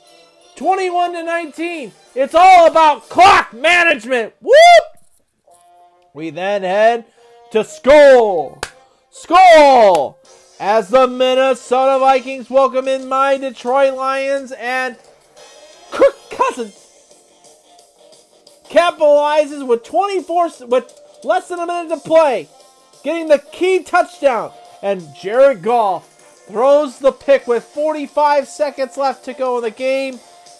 Sell the team, Ford family. Sell it. Get rid of it. Minnesota 28-24 win. Whoop! We then head up to Foxborough as Mac Jones and Bill Belichick hosts well, I've got a speed that I can't beat. Lamar Jackson, and I'm better than my brother. The hardball and the Baltimore Ravens. And the Ravens giving Bill Belichick a loss in Foxborough as Lamar, a great game, 37 26 over New England. As Lamar Jackson is doing Lamar Jackson things 18 for 29 for 218 total yards, four TDs, one interception, as it was the Baltimore Ravens a 37-26 win over the New England Patriots. Whoop! We then head out to the Meadowlands as it was the J-E-T-S, Jets, Jets, Jets, welcoming in, I'm Joe Burrow, the AFC champion Cincinnati Bengals in the Meadowlands. And the Bengals jumping out, rebounding from the terrible loss that they had getting their first win of the season as Burrow, Cool Hand Burrow. 23 for 36 for 275 yards, 3 TDs, QBR rating of 57.9, getting a big win. 27-12 over the J-E-T-S. Sucks, sucks, sucks. Whoop! We then head to the NFC East as it was the e- Fly Eagles Fly took on Carson Wentz and the Commanders and the Eagles striking down the Commanders by a score of 24 to 8. Jalen Hurts, a beautiful game. As it was Jalen Hurts, 22 for 35 for 304 yards of total offense, three TDs, no interceptions, QBR rating of an 85.8. As it was the Eagles' 24 to 8 win over the Commanders. Whoop! We then head to the uh, one other early game as it was, I'm making the turnovers. I'm Baker Mayfield. And Trust Progressive Insurance. Taking on, I look the look the W. Jameis Winston. And the New Orleans Saints. And Baker gets his first win as a Panther. Defeating the Saints. Winston picked off twice in late in the game. And the Carolina Panthers a 22 to 14 win over the New Orleans Saints. Whoop! We then head to the Sunday late games as it was I'm Trevor Lawrence touchdown Jesus taking on Herbert and the Los Angeles Chargers and Trevor Lawrence a routing over her over an ailing Herbert. Trevor Lawrence snapping an 18 game low, losing road streak in this game. He was tremendous at 28 for 39 for 262 yards, three TDs. As it was the Jaguars, who are now 2 and 1, uh, with a 38 10 win over the Chargers. Whoop! And we go up to down to I'm Kyle Murray. I'm the child. The Arizona Cardinals welcoming in the defending reigning, defending Super Bowl champion LA Rams, and the Rams, led by Matthew Stafford, cruise to a 20 to 12 win over the Cardinals. Whoop! The other late game, of course, was Atlanta, traveling to Geno time.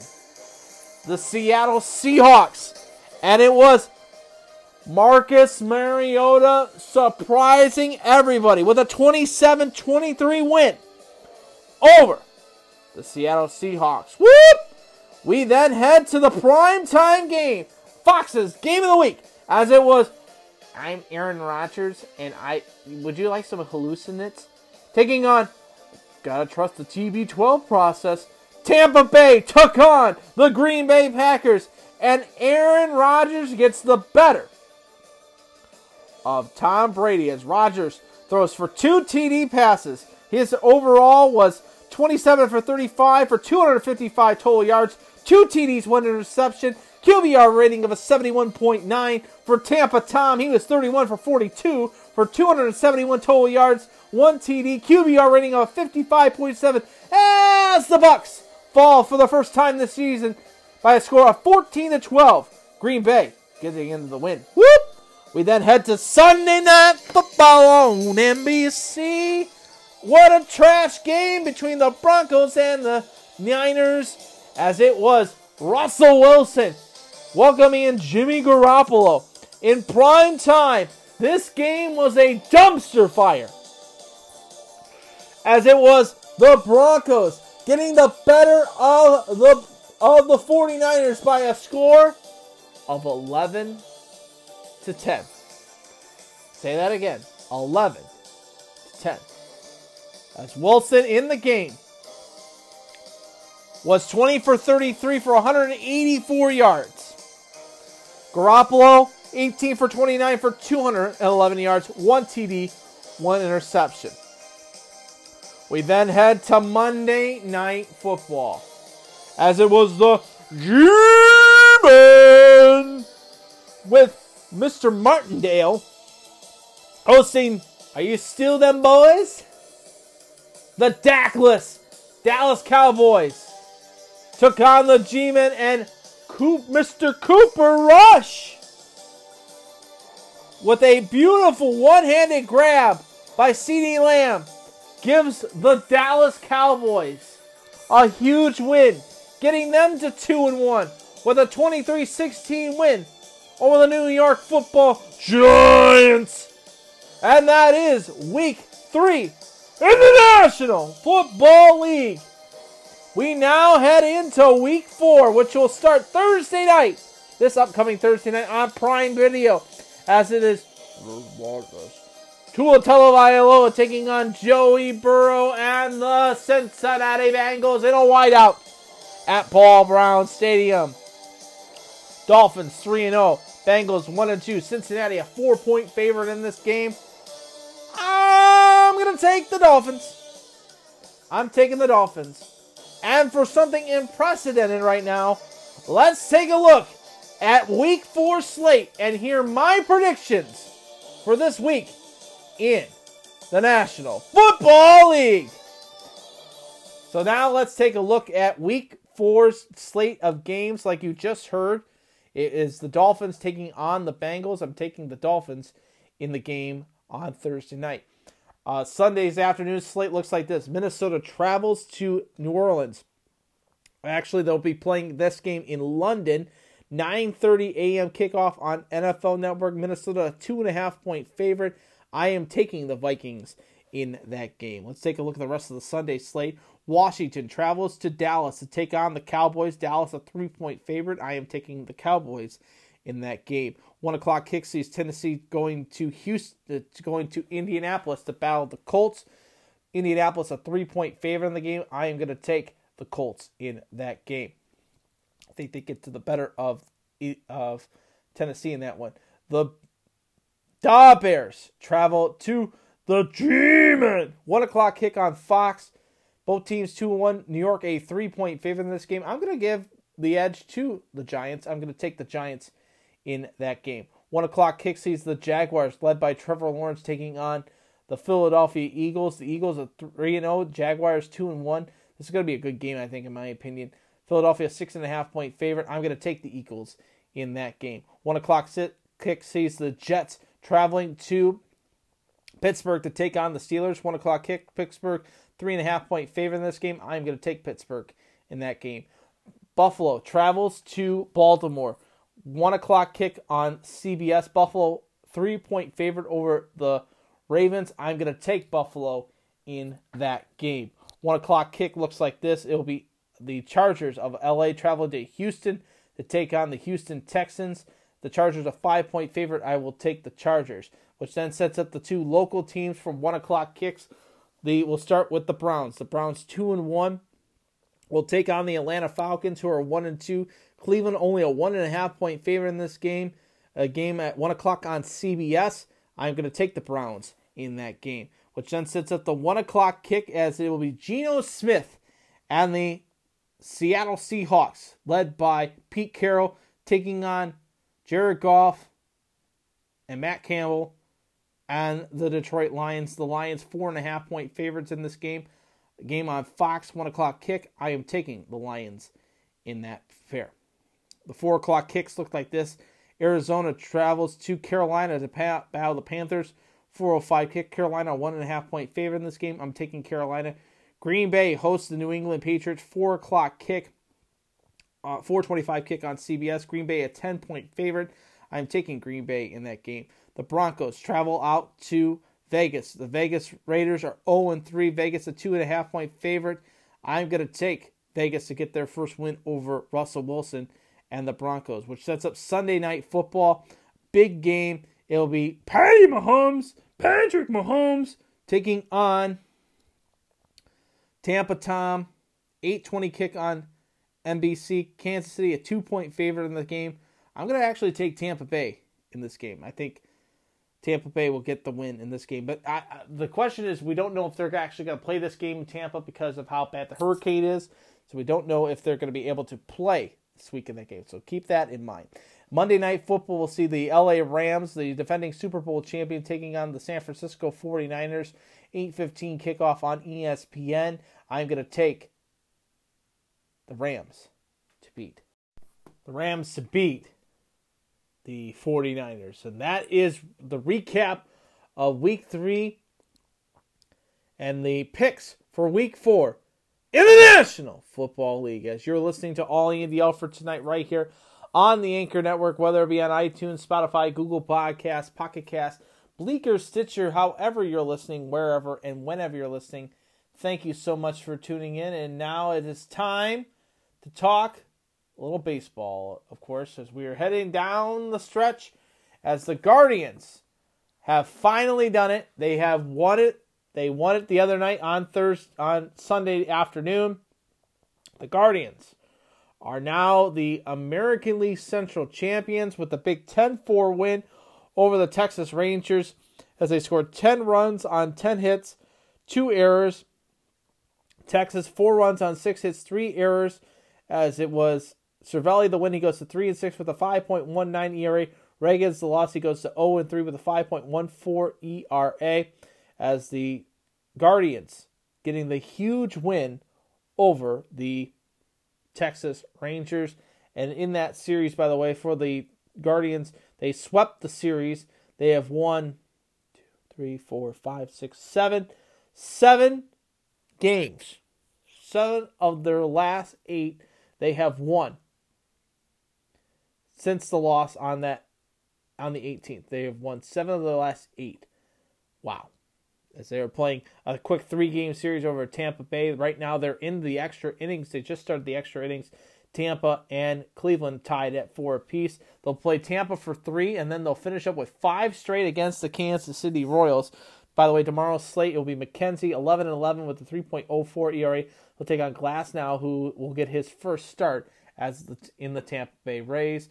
And then the concluding game will be Springs, 9 and 4 with a 2.56, who will take on Quantrill, who is 14 and 5 with a 3.49 ERA on, on Thursday evening. And they'll play Kansas City for five straight at Progressive Field. So the Guardians are now the American League Central champions. For the Tigers, the Tigers are actually just game just went final. They played Kansas City for a quick three game series, and they won tonight four to three. The Tigers a 4 3 win. As it was Lang, the win, he goes to 6 and 4 with a 3.62 ERA. Menusi, the loss, he goes to 1 and 2 with a 4.85. The Tigers, 4 runs on 8 hits, no errors. Kansas City, 3 runs on 8 hits, no errors. Kansas City tomorrow will throw on the bump. Lynch, who is 4 and 11 with a 5.09 ERA. It'll be Matt Manning, who is 2 and 3 with a 3.43 ERA. 640 start time for that one. Thursday, the concluding game, a day game. Heasley four and eight with a 4.87 ERA. He'll take on Edwin Rodriguez, who's four and five with a 4.37 ERA. The Tigers then will play three games against Minnesota Friday, Saturday, Sunday, and then four games in Seattle to end the regular season. And then we will start postseason play, and the Tigers will not be playing in the postseason this upcoming season. Uh, for the Reds, the Reds fell tonight by the score of four to one to the Pittsburgh Pirates.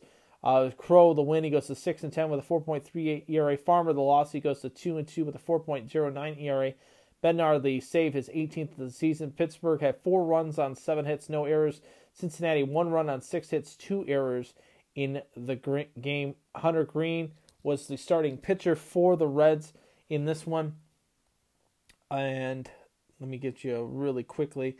Greene for the Reds went six innings, four hits, one run, none earned, three walks, 10 strikeouts in his outing tonight. The Reds lost Monday to Pittsburgh 8 to 3. They're going to lose this series to Pittsburgh and then they will head to the south north side of Chicago for a quick 3-game series before returning home to Great American Ballpark to end the regular season with 3 games against the Cubs. With that all in mind, I want to take a look also the race for for Aaron Judge to hit the home run is underway tonight. Uh, Judge in is in Toronto. Looking at Judge's lineup card, he was he had one at bat, two runs, four walks. He was his the average is a 314 average. His OPS is a 1.118. So Judge did not get the home run, but the Yankees did get the win by a score of five to two. And with that win, they have now clinched the American League East championship as they have won the American League East. So all the division winners, we have all the division winners are set now. And looking at that right now, it will be Houston at the top spot at 101 and 53. The East, the Yankees at 95 and 59 and the Guardians at 86 and 67. The wild card teams are as follows: Toronto is 87 and 68, two and a half games up at the top spot of the wild card. Tampa 84 and 69, a half game out. Seattle 83 and 69. Baltimore is on the out spot at three and a half games out of a wild card spot at 80 and 73. The White Sox, they're two games away from elimination at 76 and 78. Minnesota 75 and 79. Uh, they're basically out of the wild card spot. In the senior circuit, it is the Dodgers holding the top spot at 106 and 47. Atlanta will clin- has clinched the clinch right now. It's the top spot in the AL East at 97 58. St. Louis is 89 and 65. The wild card teams, the Mets at 97 and 58, the Padres at 85 and 68, and the Phillies at 83 and 70. Milwaukee, a game out of a wild card spot at 82 and 71. There's seven games from elimination as well. So that that you know Toronto and Philadelphia is still there. I'm going to still stick with my predictions on that note. Uh, news and notes from around the league. Uh, the big story, of course, is Judge has not hit the home run as of yet. Uh, Eugenio Suarez has been activated and it will be in the lineup for the Mariners. That's going to be a big key, key piece for them. David Price is coming off the IL, and it looks like it's going to be a, a surprise to me here. Is that um, it looks like David Price has been activated from the 15 day disabled list, and Andre Johnson has been optioned to AAA Oklahoma. So there is that for you guys. So Baseball finishing up for us around the corner here as the Tigers are finishing up. Uh, by the way, the Mud Hens were eliminated from postseason play the other night. They are eliminated from postseason play, so they are done. Uh, they're playing a quick three-game series in Iowa, so we'll see how that is. They won. They won this afternoon. They'll play their final game tomorrow, and that will be it. The Mud Hen season is officially done. So bring on Toledo Walleye Hockey for us. And speaking of hockey, this is your home for all things Columbus Blue Jacket here in the Northwest Ohio spectrum. This is all Andy Alford right here on the Anchor Network, whether it be on iTunes, Spotify, Google Podcasts, Pocket Cast, Breaker, Stitcher, however you're listening, wherever and whenever you're listening. Thank you for tuning in. And now let's talk a little hockey. Let's talk about our Jackets. The Jackets were on the ice on Sunday for a double dip against the hated Pittsburgh Penguins. It's time to fire the cannon, and it's time to put on your jackets.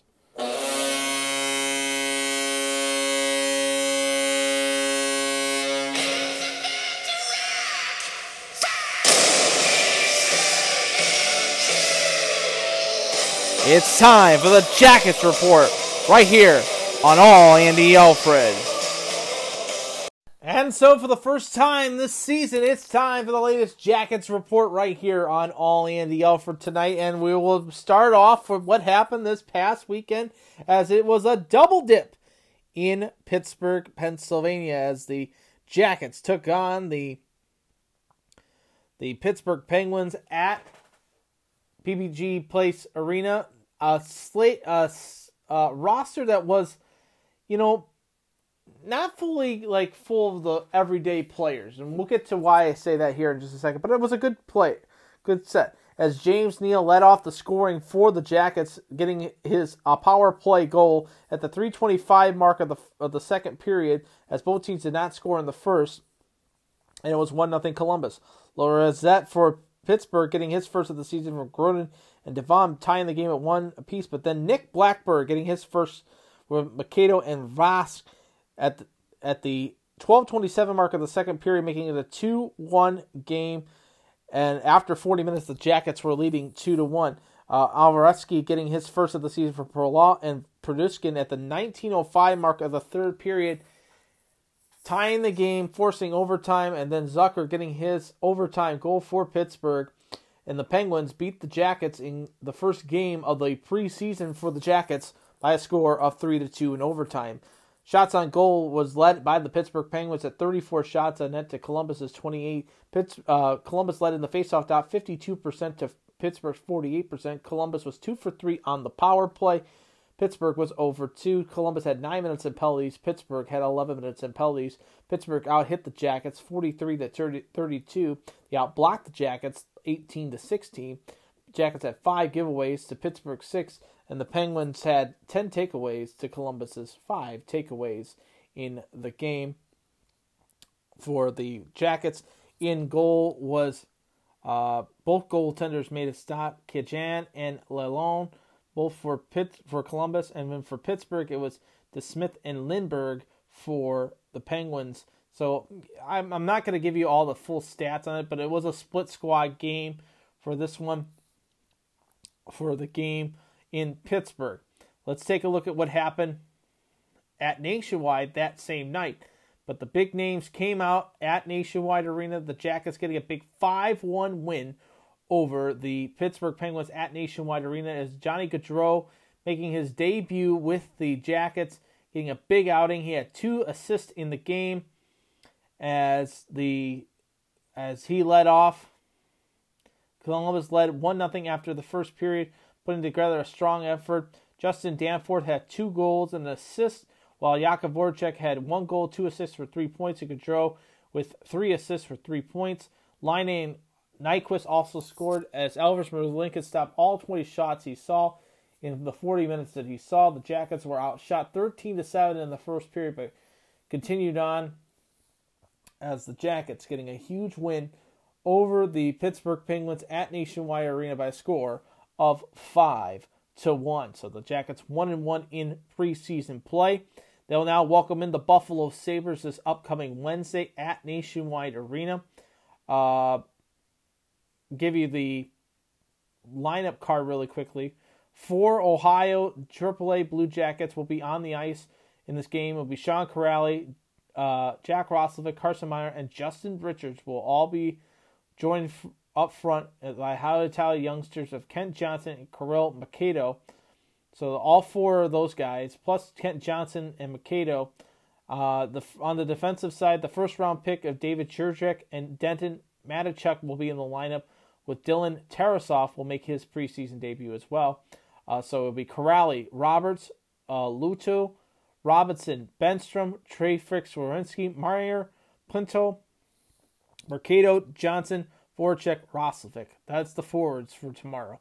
The defensive pairing will be Peeke, Gavrikov, Mateychuk, Gerberson, Grinchek, and Solvik, The goaltenders will be Tarasov and Jet Greaves. So that is the Jackets lineup for tomorrow. Jackets will be having well mixing is going to mix the veterans and the youngsters together. We'll see how it all shakes out. The game tomorrow will be at seven o'clock. You can watch it on the BlueJacket.com or the CBJ app, or you can listen to it on 97.1 FM with my good friend Bob McKelligan, as well as uh, with Bob McKelligan at the call. So the Jackets a big one and one tie right now. They'll play Buffalo, then they'll head to St. Louis on Thursday welcome in Washington on Saturday for a for a game. Then a preseason game again on the third and against Carolina, the sixth against Washington, and they'll finish the final preseason game on the eighth against Washington. The dress rehearsal for home game will be the sixth of October against St. Louis. The final dress rehearsal will be on the eighth against Washington, and then we start the regular season on October twelfth in Carolina against the Carolina Hurricanes. So, some news and notes from around the uh, Brown camp, of course, too, is settling in. Gaudreau settling in. Uh, and Johnny Gaudreau is on the front cover of the hockey news, too. Wanted to make mention of that really quickly. So, Gaudreau will be on the cover of the hockey news. We're looking to get a big size picture of that put here in the man cave. Looking forward to seeing that. Uh, so we'll see how that all shakes out too. It looks like the like I said, it looks like it's going to be Laine and Kent Johnson really well together. Could that be the line that we see for opening night? We shall see. We shall see. Uh, games that are happening tonight, of course, we have a couple finals right now to pass along to you. Uh, Winnipeg was a winner 5 3 over the Ottawa Senators. It was It's 2 1 St. Louis, middle of the third period. 3 3 between the Coyotes and Stars. At the end of the second, Minnesota's up 5 2 on Colorado. End of the first, Seattle and Carol and Calgary are tied at 0. Uh, finals as well, too. Detroit was a winner 6 2 over Pittsburgh. It was the Devils a 4 1 win over the Islanders. In overtime, the Bruins a 3 2 win over the Rangers. Philadelphia falls to the Sabres 2 1, and Carolina a 5 1 win over the Tampa Bay Lightning. Tomorrow's slate, besides the Jackets and Sabres, Montreal is in Toronto the battle of the Leafs. Colorado is in Vegas the battle of the Knights. The Hawks are in Detroit to battle the Red Wings. Washington's in Philadelphia. Edmonton is in Calgary. Arizona is in Anaheim. San Jose is in LA. And they have just announced that they will be postponing activities for Tampa Bay in Carolina for the next couple days while Hurricane Ian makes its landfall. Uh, it looks like they're going to cancel also the Carolina Florida game as well as the Nashville Tampa game as well. So our thoughts and prayers, like I said, are with the folks down in Florida for that one. Uh, looks like it's going to be tough sledding for Jonathan Tavares. He will be out for the start of the season with the Leafs with an oblique injury. That's not good to see. Uh, Looks like Spencer Knight has agreed to terms for a three year deal with the Florida Panthers. The terms have not been announced. Uh, Seattle Kraken forward Jacob Marson has been suspended for two games for an illegal high check to ha- to Hamlin from the Oilers in the preseason game. Uh, let's see here. Also, two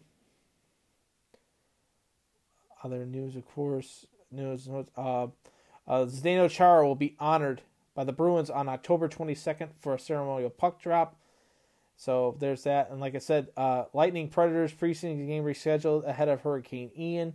They've canceled that game and they're canceling the Predators, the Carolina, Carolina, Florida game as well tomorrow as well. So there is that. Uh, it's the NHL. It's just right around the corner. Also, got to make mention of this too. If you are in the market for a brand new house, I want you to go see my good friend, of course, Toledo Walleye Zone, Gordy Meyer. Yes, Gordy Meyer is a Danbury realtor. He got me into this house. This is my good friend Gordy Meyer at Danbury Realties by setting up an appointment over the phone by calling 419 481 7741. Uh, also visit them online at www.gordymeyer.danbury.com or you can follow him on social media at Gordy Myers. He's licensed in both Ohio and Michigan. Visit his office. His Ohio office is in Maumee at 3555 Briarfield Boulevard, or in the Michigan office at 702012 Lewis Avenue in Temperance, Michigan. Gordy Meyer, Danbury Realty. Go visit my friend as he's getting ready for the start of the walleye season this upcoming week. Of course, the big new one of the big news of the day, of course, is that the walleye will have a special open practice for fans on October 11th at the Huntington Center. As tonight at the Huntington Center, Greta Van Fleet is playing at the Huntington Center. The ice is in, so it is good to see that hockey is back in the Glass City. As you are listening to All Andy Alford tonight, right here on the Anchor Network, whether it be on iTunes, Spotify, Google Podcasts, Pocket Cast, Breaker, Stitcher, however you're listening, wherever and whenever you're listening. Thank you for tuning into the show tonight. And now let's hit the links, talk a little golf before we hit to the rant tonight. So uh, it's time to talk a little golf for you guys right here on All Andy Alford, of course, as the President's Cup took place this past week, as it was as it was the men's President's Cup that took place,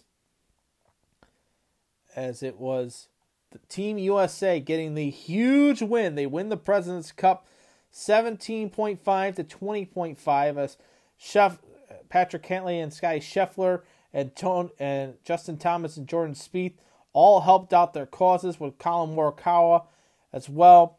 Tony Finau, they did a fantastic job. They bring the cup back to the United States at Quail Hollow this past weekend, winning the President's Cup. So, of course, the next big event for the PGA will be the Sanderson Farms Championship. It will be taking place the 29th, which will be this upcoming Thursday to Sunday on ESPN Plus. And then it'll be the Shriners Open, and then we'll get into the back half of the schedule, and then we begin the journey yet again. The start of the next season in golf, which will be the QBE shootout is the December 9th to the 11th, and then that is it. But we are still into the swing of things in the LPGA as the LPGA continues their march on. Uh, they will continue their tournament plays this upcoming week as they were just they are just getting ready for the Ascension LPGA benefiting Volunteers of America at Colonial this upcoming week. Round one begins on Thursday, as it will be a full slate of players Paula Creamer, Emma Talley, Stacy Lewis, of course, Brooke Henderson, Nelly, and Jessica Korda are both playing in this tournament. Yuka Saso, Brittany Adameyer, Diana Finkelstein, as well as Brianna Do, Brianna Shoemaker, as well as a few others, Kelly Tan, all playing in this tournament. There is not that many tournaments left, folks.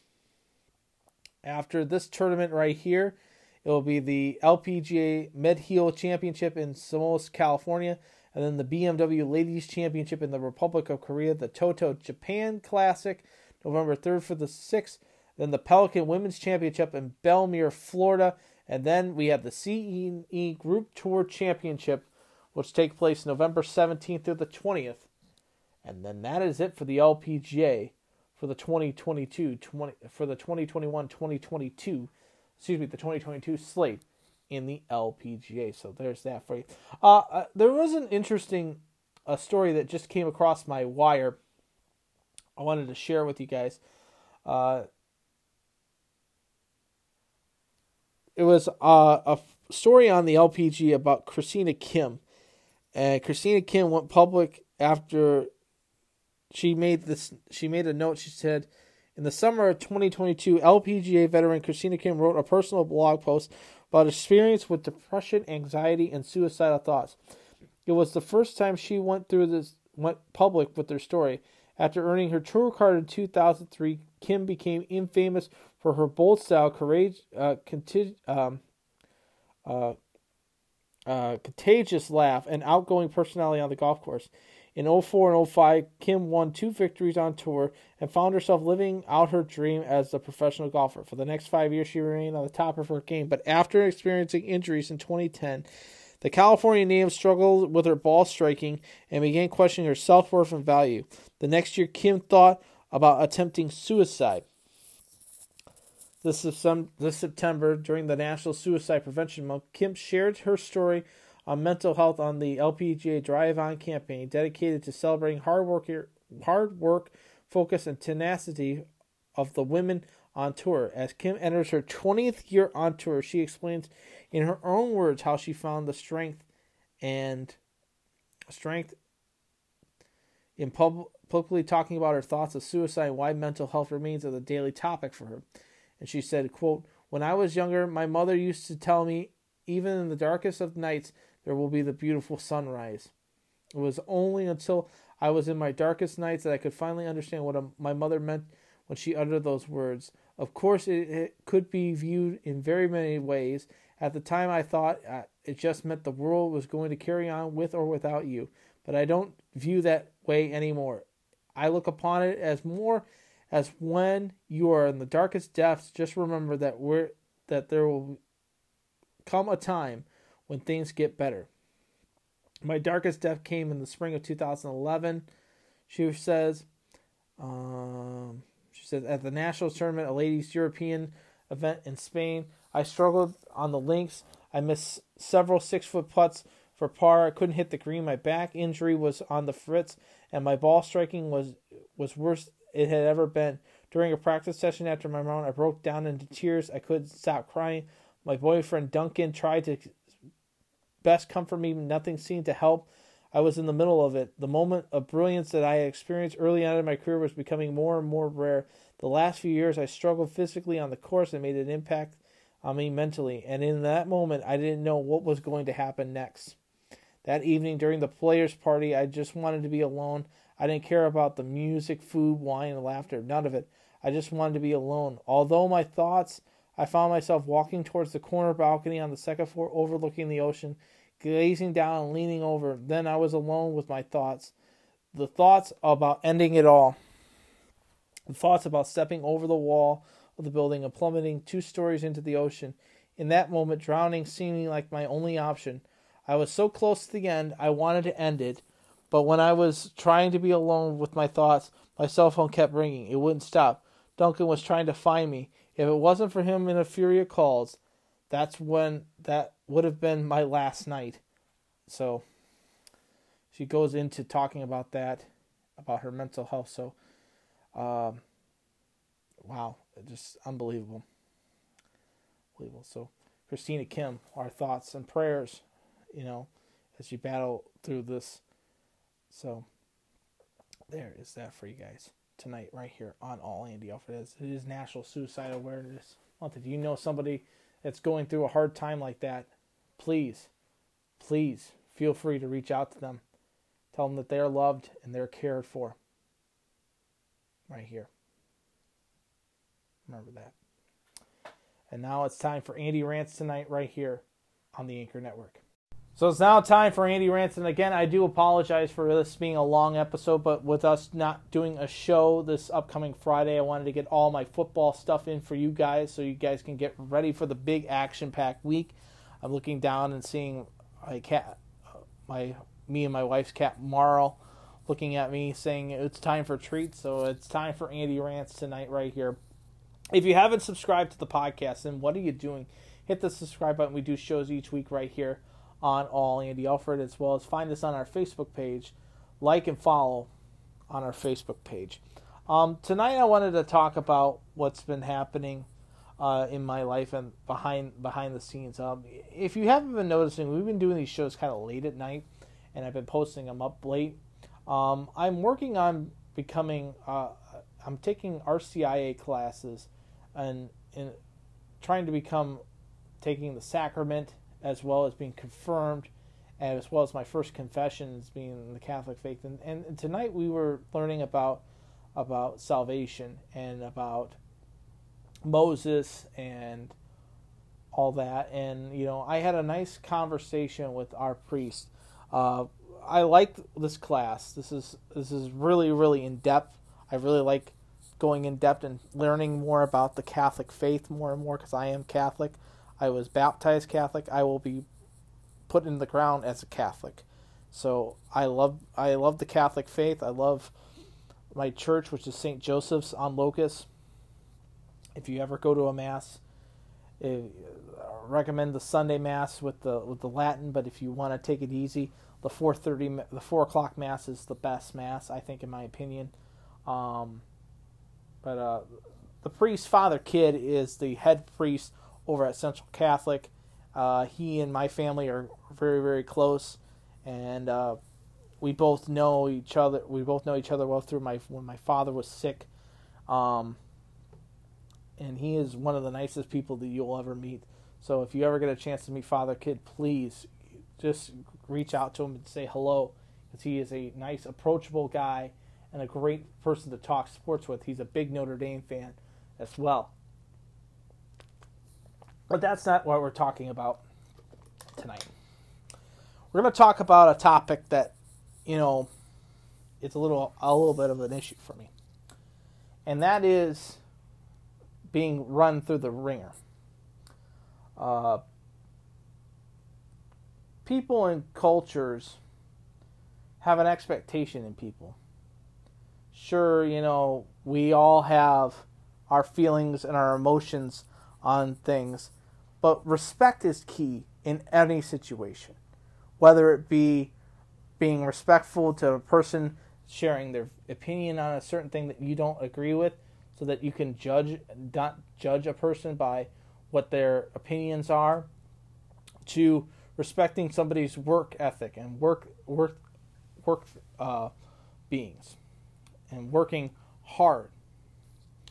Um, if you respect that, then you earn you you will get an earned respect. And for me, people don't respect people anymore. We're living in a different generation, a different world. And it really bothered me last week to the to the T last Wednesday.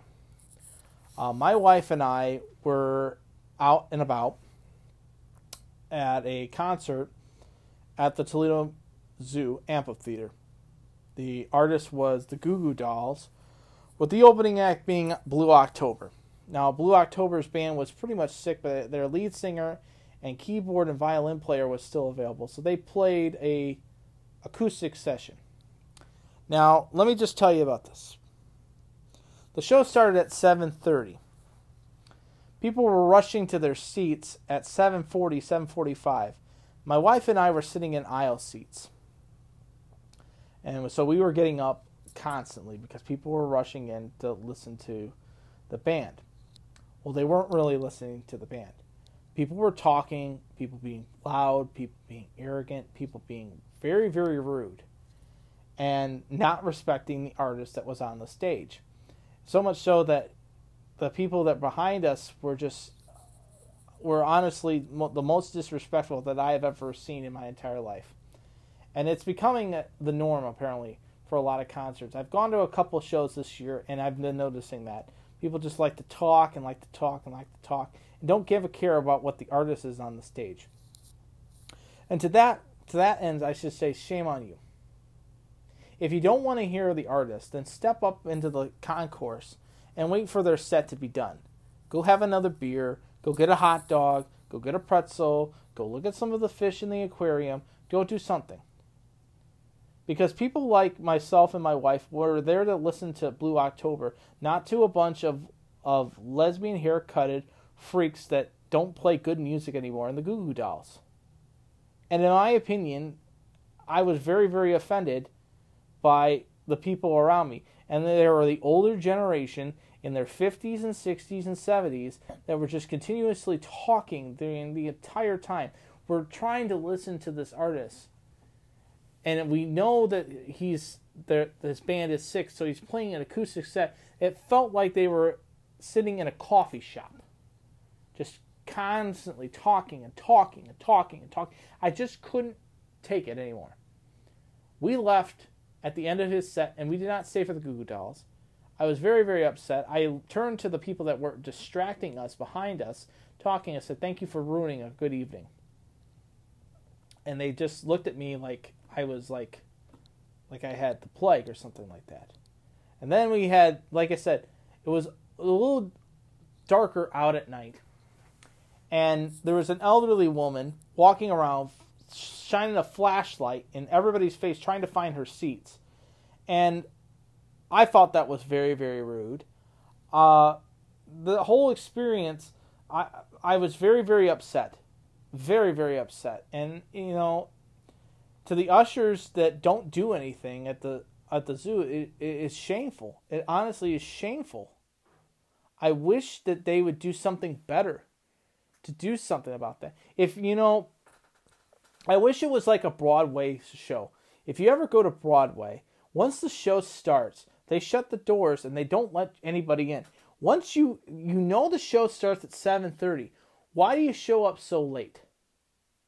If you don't want to see the opening artist, then come out come to the show later when you know that the show or you get to the show when it starts. And if you don't want to see hear the opening act, stay upstairs. It's just plain and simple. Be more respectful. Same way with people. People need to be more respectful. Not treat people like dogs and and treat people like they're they're nothing. We're people. We have feelings. We have emotions. You treat us with respect, you get respect back. That's what I always was taught. And I and I meant everything I said on my Twitter account. Go back and look at it. You got to do better, Toledo. Especially that crowd. That was that was unacceptable.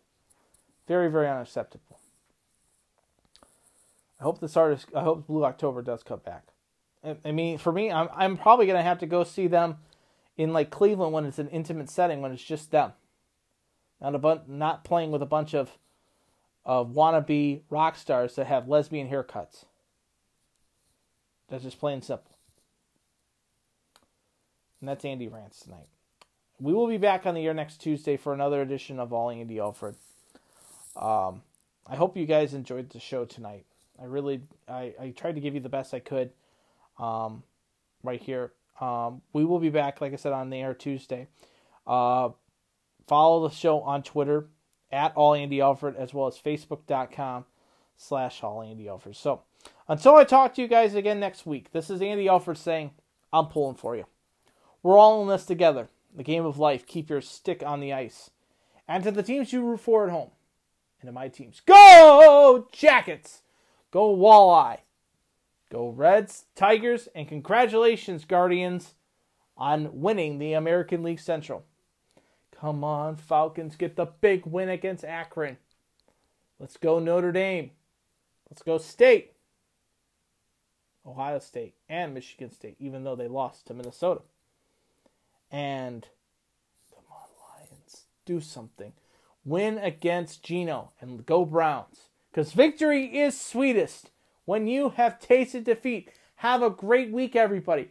And I will talk to you guys on next Tuesday, which will be the 5th of October 2022. I'll talk to you guys then. I love you guys, and I'll talk to you then. This has been a presentation of the All Andy Alfred Network, powered by Anchor. You've been listening to Andy tonight on the plethora of platforms with the Anchor Network, whether it be on Apple, Google Podcasts, Spotify, Stitcher, and Breaker. However you listen, wherever and whenever you're listening. Thank you again for tuning into the show tonight. You could be a part of our show by following us on Twitter. It is at All Andy Alfred, as well as Facebook.com slash All Andy Alfred. The podcast is performed each week right here on the Anchor Network.